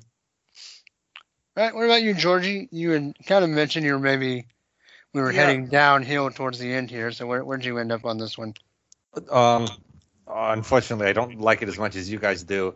I feel like it is exposition heavy. It feels like uh, we had a bigger concepts happening in other books that were able to handle it cleaner. This just feels sort of messy dialogue and explanation wise. Uh, I do feel like that is in par with the two different stories happening here, and it is biased, but I don't care about the onslaught stuff. I care about the Krakoa Nightcrawler stuff. Um, you know, this is Ewing finishing his, his Legion stories, but I don't I don't need that. Like this is this this should be the Nightcrawler book. This should be the uh, the, the the culture, society, religion book of of Krakoa. Instead, it's being turned into hey, remember that event uh, back in 1996 uh, that no one looks back on favorably, except for that one issue where he beat up the Fantastic Four. Why don't we replay that again? I, I it feels like wholeheartedly unnecessary. Uh, what, and then you don't, what you don't know, Georgie, is that I've secretly been sending letters to John B. John D. White about that issue, and that's why Onslaught's now in the X books. I, so, I doubt. I, I feel like he'd look you up online and be like, "Oh yeah, I don't like this guy. I would not help him out." he would you wouldn't do anything for me, no. no, he would not. He would call you bad names and then uh, deny he ever did it. Um, he's done it before. Uh, the um, it was just like uh, it's, it's too much stuff in there. It's just a little too messy, too much, too wordy, and like the the stuff that shines really shines. And I, I just wish the book focused more on that than this other uh, superfluous I junk almost that, that's happening there. Uh, that, that's what really upsets me more than anything. Uh, I'll give it a four out of six. Like I, I, I liked it. I just didn't like it that much. Um, I do want to point out I love Pixie's hair. She's got this giant bushel of hair Yeah. full of butterflies. It's it's fabulous. Awesome. Yeah. All right. Well, let's uh let's wrap this bad boy up with um the last issue of X Factor, X Factor number ten. Give me one So- second to pull this up. So, Georgie, your this is your penance for getting For getting the good books, I got the Yeah. worst book. Um, small with sustain. um, all right, buckle up. X Factor number ten finale. What do you Great mean it's title. not finale, sonata, minor key, X part seven and a half? Hmm. Haven't all her titles been like so like super complicated symphonic titles? Yep. But this one's just finale. yeah. Doesn't deserve a better title. this deser- book was- deserves she was not to exist. Yeah. Um, Oh, story: Leah Williams and David Baldeón. Script: Leah Williams. Art: uh, David Baldeón, uh, David Messina, and Lucas Werneck. Maybe uh, that's why the art is um, less than stellar. Uh, colors by Israel Silva. Letter VC's Joe Caramagna. Design Tom Muller. With the cover by Ivan Shavrin. Uh, and on the cover, we've got sort of uh, some watercolors of people dancing at the party, and uh, no one really looks like how they. Well, I guess on the cover, Dawkins kind of looks like himself, but everyone is just sort of uh, odd. Uh, if you told me this was uh, like cubism, I mean, obviously it's not cubism, but if this was like a style of like painterly art, I would be like, okay, great, because everyone looks a little bit off here. Uh, I don't really enjoy the uh, the cover. I, I haven't liked these covers um this series. I will say, um all of these have had one, but um the uh, the Pride variant of Northstar, like standing on a yes. platform of light by Phil Jimenez, is pretty fantastic. Yep, it is. That's the best well, cover. I, I wish I Um, had that then. that, this, this, to be fair, I really like the color work in this cover, especially Lana's dress. Um, I, I agree that the character's a bit obtuse, but um, I think that's intentional. I just didn't. I'm not that fussed. What about you, Ian? I don't think I have much to say for, for it apart from meh. Oh God, All right. we're going straight in. right in. so we start off, and uh, Leah Williams is like, "Hey, what trauma, right? What if we didn't have trauma, right? Um, is this how you talk to a friend or a lover? Like, hey, but what if we didn't, and you can just not have it? This is, uh, like why, why do you even have a story if you're just going to say in dialogue what you're doing it's like you know what? I'll compare it to a, a, musical. Because in a musical you don't have to act. You just like sing your emotions out very uh-huh. plainly to the audience. And i feel like that's what's happening here. Just i can say exactly what it is almost as exposition in the dialogue coming straight out of my mouth. We don't even need the characters. Um, people are getting ready for the gala. Uh, just just getting ready. Uh, I boys skating around. Uh, then they are they all get dressed and then they're transported to the gala. Uh, except for Prodigy, who's like, "Oh, I gotta go back. I forgot my wallet." And um, everyone else goes to the gala. Uh, I don't really enjoy uh, some of these costumes. I feel like, uh, oh, what's her new name again? Rachel's new name? Uh, Prod, Pro, not Prodigy, Pro. Are we still doing Prestige? Prestige. That, I got that swept under the carpet. I don't know. I just felt like this is a costume for Prestige and not for Rachel. Yeah, I, I don't, it's one of my least favorite. Um, uh, the character models are off throughout the whole issue. Uh, it, it's disappointing. Uh, Lorna, oh, there's a what what um what page is this? Because this is important. It's very important. One, two, three, four. Issue five down the left. Lorna's boobs are like uh, at they're running what, away from each other. Yeah. Yeah, 90 degree angle away. It's, there's something terrible happening to her body there. Oh, yes. Uh, this is what I wanted to talk to before, and I couldn't remember what issue it was. Uh, Lorna's having a second drink. Um, we're at this high gala party with dancing. Everyone's having a great time. Magneto's like, "Hey, can't have a second drink. Be stern. Uh, don't don't have any heart. Uh, be be like the rest of your family." It didn't feel like Magneto at all. I really hope this is the voice of Magneto we're gonna get uh, in Trial of Magneto because that would be someone completely different. Yeah. Um, sorry, I'm rambling. Uh, Prodigy's okay. got a, a mystery to solve. He goes to a gay bar um, where he had sent himself something from himself, uh, and he's tracking down something. Uh, we cut back to uh, uh the event. Shatterstar shows up, uh, and he goes to meet Rictor. And if you want to see what happens, blah blah blah blah blah. Um, back uh, with Prodigy, he's tracked down some Los Angeles producer who hunts and kills queer black men. Um, uh, interesting to bring this up in the final 12 pages of uh, a series in which you didn't pay any attention to Prodigy at all. Uh, uh, back to the event, people are talking and they look bad and they look bad. And okay, I'll give you this Daken and Aurora together. Uh, I do kind of like the dialogue and their vibe.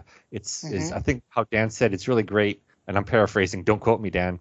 That um, uh, Daken and Aurora, uh, this great straight relationship in a book that's all supposed to be about queer people. So it's good that she really focused on what was important here. Um, Eye-Boy tracks down Prodigy, who has knocked out this guy. Blah blah blah blah blah. Uh, oh, you realize that Prodigy set himself up to do this as he looks dysmorphic and weird. And, oh, the artwork here. Uh, I Eye-Boy shoots a blast of stuff for reasons it's not really explained. It's dumb. Um, eye power. I don't know. But... No, no idea. How can he do that? Why can't he do it? What did he do? I don't know. He did something. Good job. That's what how it's portrayed. Uh, the rest of the team shows up and like, hey, you're going to be arrested, so maybe you want to kill yourself before you're arrested. Um, and and then at the end, Daken and Aurora walk away like, hey, we made it. Um, and then um, Eye-Boy has helped uh, Prodigy to get back together uh, with his boo, but unfortunately, who should show up but dead Scarlet Witch in the garden? Dun dun dun. Then we get some farewell letters. Uh, I didn't really read these that in depth. Baldeón was sad to see things go okay. Leah Williams is like, hey, remember how I had that big uh, public angry spout about how I didn't want uh, Lorna to be taken away. I was just kidding. That was my idea the whole time. Yeah, it was my idea the whole time. Why would you ever think that? Uh, it's not like tweets exist in the world. So, um, uh, very eye rolly, as as Dan uh, said to me. It was very like, really, this is what you're playing off. Fine. Um, I don't want to speak too much about the tragedy of what happened here because uh, I don't feel in the same way that maybe Williams wasn't the person to tell the story. I don't feel like I'm the person to comment about uh, how that would affect people. It's like, really? This is what you're doing in the last eight pages? You're going to tell this very complex story and tell it really poorly and just upset a lot of people? Um, I just felt like it was, a, it was the worst book. Um, the story was uh, hodgepodge. It didn't feel like anything was tied up. Um, this weird prodigy thing at the end. The art is uh, just, just scattered and ugly and oh man, I just uh, I was really frustrated reading this whole thing. I was I was upset that I had to read it again to review, and I'm I'm upset that I had to flip through it to cover it for you again now. Um, how do you guys feel? Because I feel like I did a terrible job of covering this book. Probably I did as bad a job of covering this book as they did of making this book. How did you guys feel? So I I agree with you, Georgie. Um, That I, that I did a bad job. No, no, that that I don't really feel like I'm in the right seat to address the tragedy. I do. I will point if, someone wants to read a a nuanced uh, assertion of it from a queer black person. Um, there's a, a thread you can read for uh, absolutely Corey for this flex, uh, who's a guy I've talked to just barely on Twitter. Um, he mostly is, is friends with the uh, the Homo Superior guys, but um, at Torterra Kata, if you want to check that out, um, has some pretty interesting thoughts on how it's impactful for him. Uh, he doesn't really, he doesn't feel that Williams is malicious in her treatment of it, just thoughtless, which I think is a pretty fair assessment. Um, I think she's trying to say something maybe important that she thinks she's doing, and it just comes She's addressed off. trauma. She solved it. Right, right. So, I mean, I think putting that aside, and Dan and Ian, if y'all want to speak more to that, that's fine. But um, it's still it's still a messy book, and I understand that it that it held a place. It's, it's kind of one of those things like you wish it had been better because it wasn't a book that was very important to a queer audience because of the characters that were involved. So you don't want to see that go away but it was also kind of a terrible book. So it's like it kind of needs to go away, and maybe someone else could do a better version of it down the road. Um, it's hard. It's, it's very mixed feelings about about the cancellation because I, I I feel like we need a book with this type of roster, eh, but this just wasn't the right one for me. Um, and even that I say knowing maybe I'm not the right person to make that judgment call, but I just I didn't this book floundered from the beginning, um, and then doing the, the the mismatch on art in this issue took Mhm. away what, what little positives I normally attributed to it. So it was not a very. I mean, I like I like the twist at the end. I don't think that I don't know who was in charge of putting that there, but um, I mean, after seeing Scarlet Witch come back and then seeing her dead, I guess I should have connected the dots that that was what Magneto would go on trial for, but I didn't immediately. So it was a nice little cliffhanger, but I mean, there's a lot of garbage to overcome to get there. So, Dan, you, uh, you don't know if you even read it, but what y'all think about this? What thoughts do you have? All right, I have to ask, what is the writers? What is their sexuality? They're bisexual. Bisexual, yeah. Then they clearly don't understand homosexuality, even with that fact. Oh, that is more of a book which is supposed to focus on like trauma of someone who's gay, Yeah. yet has more of a focus on a straight relationship, and the end is the anything that's happened in it is covered by the death of the Scarlet Witch. Everything is covered by straight people. Yep. That's all I have to say. Yeah. So And the and the tragedy is done so like oh this it's just so oh let's push this plot point forward to book in the book right because we started off with a hate crime but we better end with a hate crime so we can do our dissertation on trauma like Georgie said Well, yeah, because she starts. What if we could get rid of the trauma? In the end, his prodigy has died. He he skillfully did it, so he didn't remember the trauma, just like they Mhm. said at the start of the book. And so he's he's like fresh now. He's cool and he's happy. Eye-Boy saved him, uh, and brought him together with someone to be with. It was really like telegraphed, but also really bad. Sorry, Dan. Please And- go ahead. yeah and sorry in the tr- and, and the most trope is that gay couples can't or uh, queer couples can't have any joy. That the moment they're put together, um, the Right. mum is murdered. And what really annoyed me and actually grates me to this right now is that she um, uses the mum mummy line from Buffy. Um, So this is exactly how it's delivered in Buffy when Oh. Buffy's.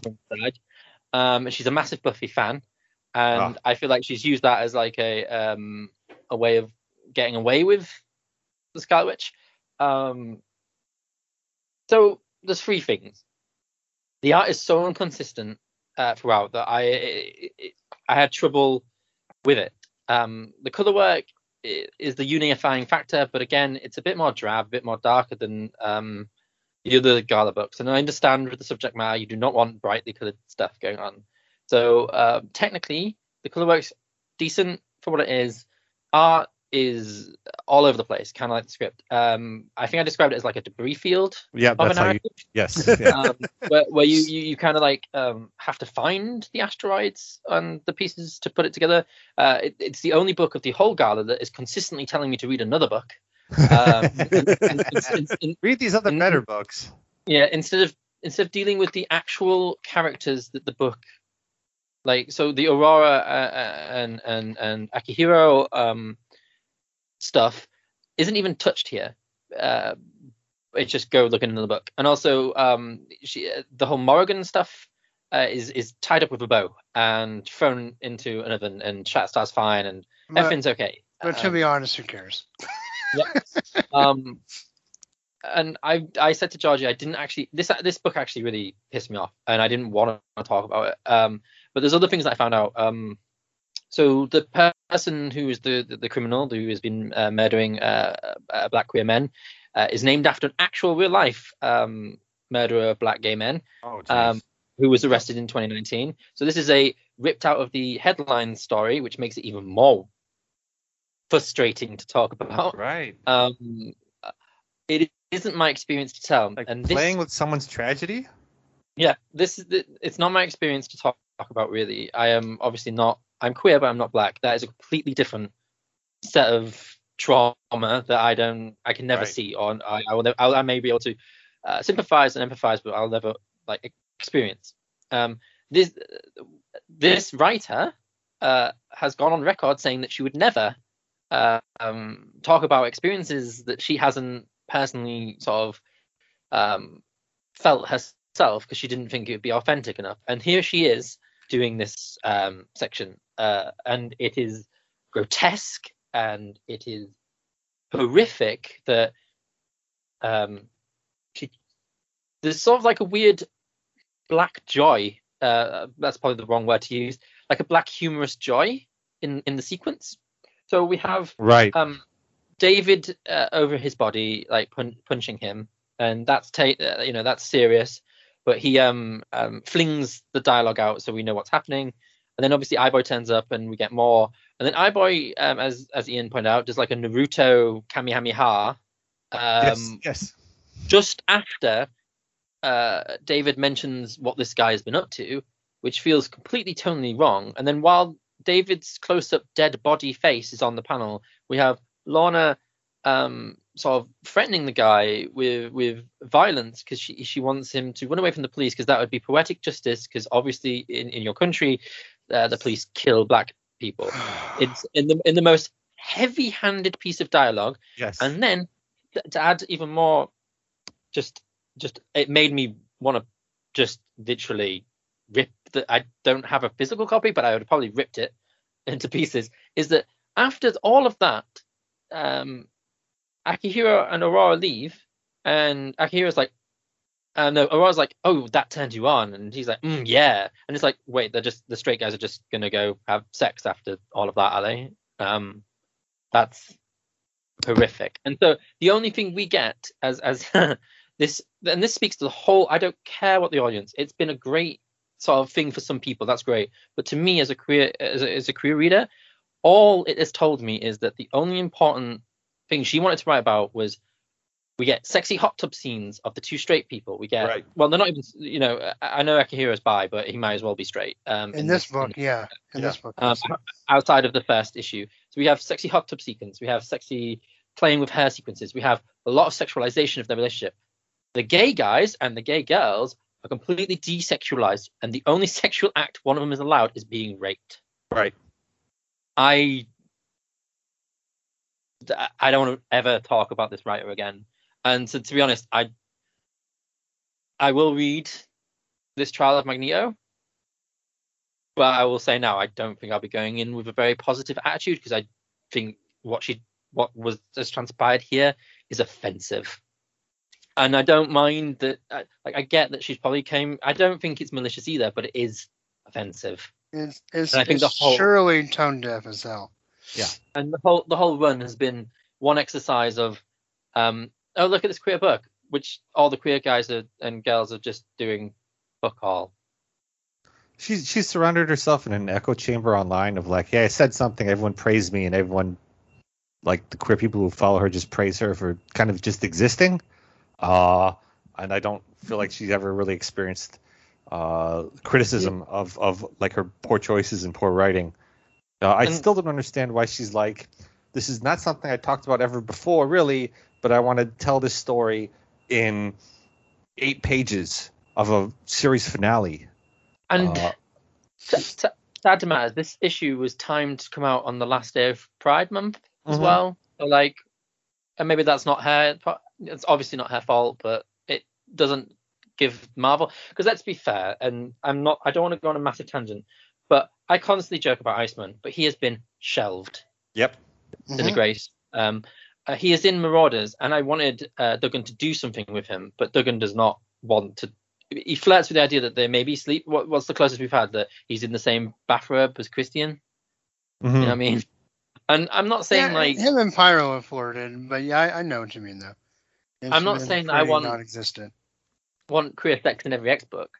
I just there's queer characters that exist, and literally in this gala we've got just Northstar and his boyfriend having not on the same page all the time, but they're the only ones that are happy. We have Right. we have, we have a we have a lesbian couple literally torn apart um, by a psychotic essentially. We have know, uh, gay um, gay trauma right at the very end. And then Right. when, when when the kids are when when the two uh, uh, queer lads are allowed to actually you know have a happiness which is supposed to uh, clearly supposed to sort of round out Right. uh, all that trauma and maybe leave us with a, a, a glimmer of um, hope. Their parents like the mum is killed and But it's like instantly but even the happiness is tone deaf. Like yes the happiness is- Highway has yes. good intentions, but Prodigy just saw his dead, assaulted body in the basement, and I was like, "Hey, don't you want to see your boyfriend?" Right. It's like, no, I would actually maybe I would rather go have a drink or go listen to you know music and headphones or something. And you know, Dan, it's funny because in in a book in a line as diverse as it is with diverse creators and diverse characters, we shouldn't have to go to the pride issue to get the only representation of the gala, which is kind of what Yep. you have to do. yeah because Right, the yeah. pride the pride issue has a lot of like Yeah, uh, it's got that karma story, which is beautiful. it was pretty much wall to wall, um, wall to wall X Men essentially. Um, right? that Pride Institute. And I don't know, and I feel like um, uh, Vita has a really good ho- handle on on on Karma possibly having a, a, a, a same sex relationship in in New Mutants going forward. But I just I feel like it, it, it's such a weird place to be where we have a a, a, a flag uh, sort of semi flagship, highly promoted queer book which is cancelled. The moment, like, announced it's cancelled before Pride, and then ends Cancel on the moment she doesn't get to play with like the one straight woman on her team. Like, are you taking away me from the book? Well, I'm not going to write this ever again. Good. I- I'm glad you're not writing it. It just I don't know. I don't mean to be really angry about it, but it does really piss me off. Sure. And um and I can't say about how it if it affects me like this, I can only imagine what's going to affect people who actually experience that kind of trauma. Right. Because I'm coming at it from the fact that yet again we have uh, a hetero focused relationship in a book that's got a where were all the questions were we ever going to get like rachel snogging kitty was that ever going to be a thing you know would david like like quite rightly J- georgie said david who has not been touched upon at all for like 20 issues uh, was he ever going to like really do much with speed because there was a moment where speed couldn't even come to the island for some unknown Right. Yeah. bullshit reason. And um, I don't know. It just uh, I'm not going to mark it. There you go. I'm just going to stop talking and not mark it. Yeah, I'm I'm kind of okay if we all do that. Yeah. Yeah, I, I'm good with uh, reserving, not reserving judgment, but like this book doesn't even uh, deserve to be acknowledged. Well, I just I think it's too hard to separate the quote unquote creative output from the controversy, and I don't. I don't know. I, I, I'm I'm more comfortable just kind of not trying to tie that all together in a Mhm. rating. Uh, it just seems a little. Sure. I don't, I don't want to add my tone deafness to the tone deafness we just discussed. right? So I think it's maybe more appropriate to just kind of move on. So I know we- we're going pretty long and we need to wrap up. Um, I just want to point out um, so my average score for the event was 4.5. I'm not suggesting that you guys need to try to scurry and do your own because I did not prepare y'all for that. I kind of did it while we were talking. Um, I have no idea what my scores were. yeah, I- that's fine. Um, but I, just, I, I want to kind of point out to me what the big difference that I felt between this and Ten of Swords. Because I feel like Ten of Swords, we said there's good action, but that event was saved by like issue after issue of stellar art. And I felt like for the most part, the gala was very cohesive and story driven. It also had really good art, but I just felt it felt like a more complete event to me. And I was wondering if y'all kind of felt the same way or felt differently, kind of comparing the two events we've had since the Hickman era. This, oh, go on, Ian. Obviously, I can't compare because I completely was just like, well, that's event starting. Bye. Right. My choice. but I I do agree that this one just it like while there's a few like miss issues where it just doesn't seem to quite fit in, on a whole it does feel like uh, a solid story going from beginning to end. Well, maybe not end, but you get what I'm saying. Right. Yeah, it's it's way more coherent um, than X of Swords. Um, even the sort of outlier issues were never as low as the outlier issues in um, X of Swords. I feel like whereas X of Swords was saved by the potential future, which we got sword, literally sword out of it. Right. Um, this feels like the potential it was all around every book. Uh, well, not every book. That's yeah. Most But, of um, yeah. Most of them had a had a had a handle of where they were going and what they were doing. Um. So yeah. I think it was smart that they were like, all right, the event is isn't. I mean, there's there's the central where you know Mars is coming, right? Like the, you had to I don't know, kind of allude to that basically everywhere, know that was happening, but it wasn't. This is the story, and this is your place in the in the timeline. So please write appropriately. It was, here's the gala, and just tell your character's story about being a part of it. And obviously there is like some interaction of who's going to be doing what, but it wasn't like I'm directing. It's not Hickman saying this is the start and this is the end and this is what all the characters are. It's like, all right, fit in the party somewhere. And I think it worked out really well to let each team sort of organically figure out how they, they fit in. Like we talked about the Hellions book, maybe the best Hellions issue we read, and that was because they were allowed to just sort of exist in the party. And I think Mhm. this it's not a traditional event in that like here's the big bad and we got to defeat them. It was something happened and let's see how all our different characters react to it. And I really like that. Yeah. Very good. Okay, well, yeah, we're uh, we're well over two and a half hours at this point. Um, even when I Sorry. edit stuff out. No, it's great. It was a big event. But uh, let's go ahead and wrap up. Uh, Georgie Dan, why don't y'all talk a little bit uh, about what's going on at Excalibros right now? So we're doing fun stuff. Uh, I we kind of promised to do some regular comic book stuff, and then we just got very busy and other things happened, and, and we apologize. But uh, weekly, we are covering the TV series Loki, Yay! and we just had an episode come out yesterday with big things happening, and we'll be recording uh, on the weekend hopefully, and have that out for you next week. Uh, but uh, Dan, how have you been feeling about Loki in just a few words? Um. all over the place. Um, that works. Uh, but uh, where, where can they find us, Dan?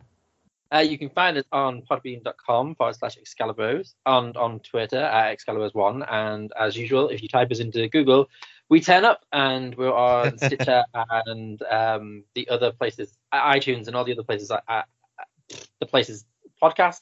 I'm losing it, man. I just have like a rage. so Yeah. I'm chilling. I'm chilling down. Awesome. Ian, anything going on you want to talk about? In terms of comic books, Nope. You should follow. You should follow him on Instagram. What's your Instagram? oh, um, Instagram is Bacoa Builds, where you will find uh, very rare but posts about building gunpowder or plastic related models piece by piece. And he's just passed his uni course. The second. Nice. Yay! Congratulations, buddy. Good work. Thank you. Lowest grade being a 2 2, which Yeah. was most of the grades. It's good. It's better than. It's better than whatever. hey, I didn't get a fair, so I'm happy. Right. awesome. Well, um, as always for the podcast that goes SNIKT, you can like the Facebook page if you still do Facebook stuff. Uh, Twitter is at Sniktcast. Uh, show notes and stuff at sniktcast.podbean.com. And I cannot thank you guys enough. I know we had some scheduling issues that kind of was the blessing in disguise of letting us do this super issue or super episode. But um, always love talking to you guys. You know, I was glad to have you back on. Um, and just thank you all for for doing this event with me. That was awesome. Thanks for the time. Appreciate it, everybody. Thank you for having me back after such a Yeah. long break. No problem.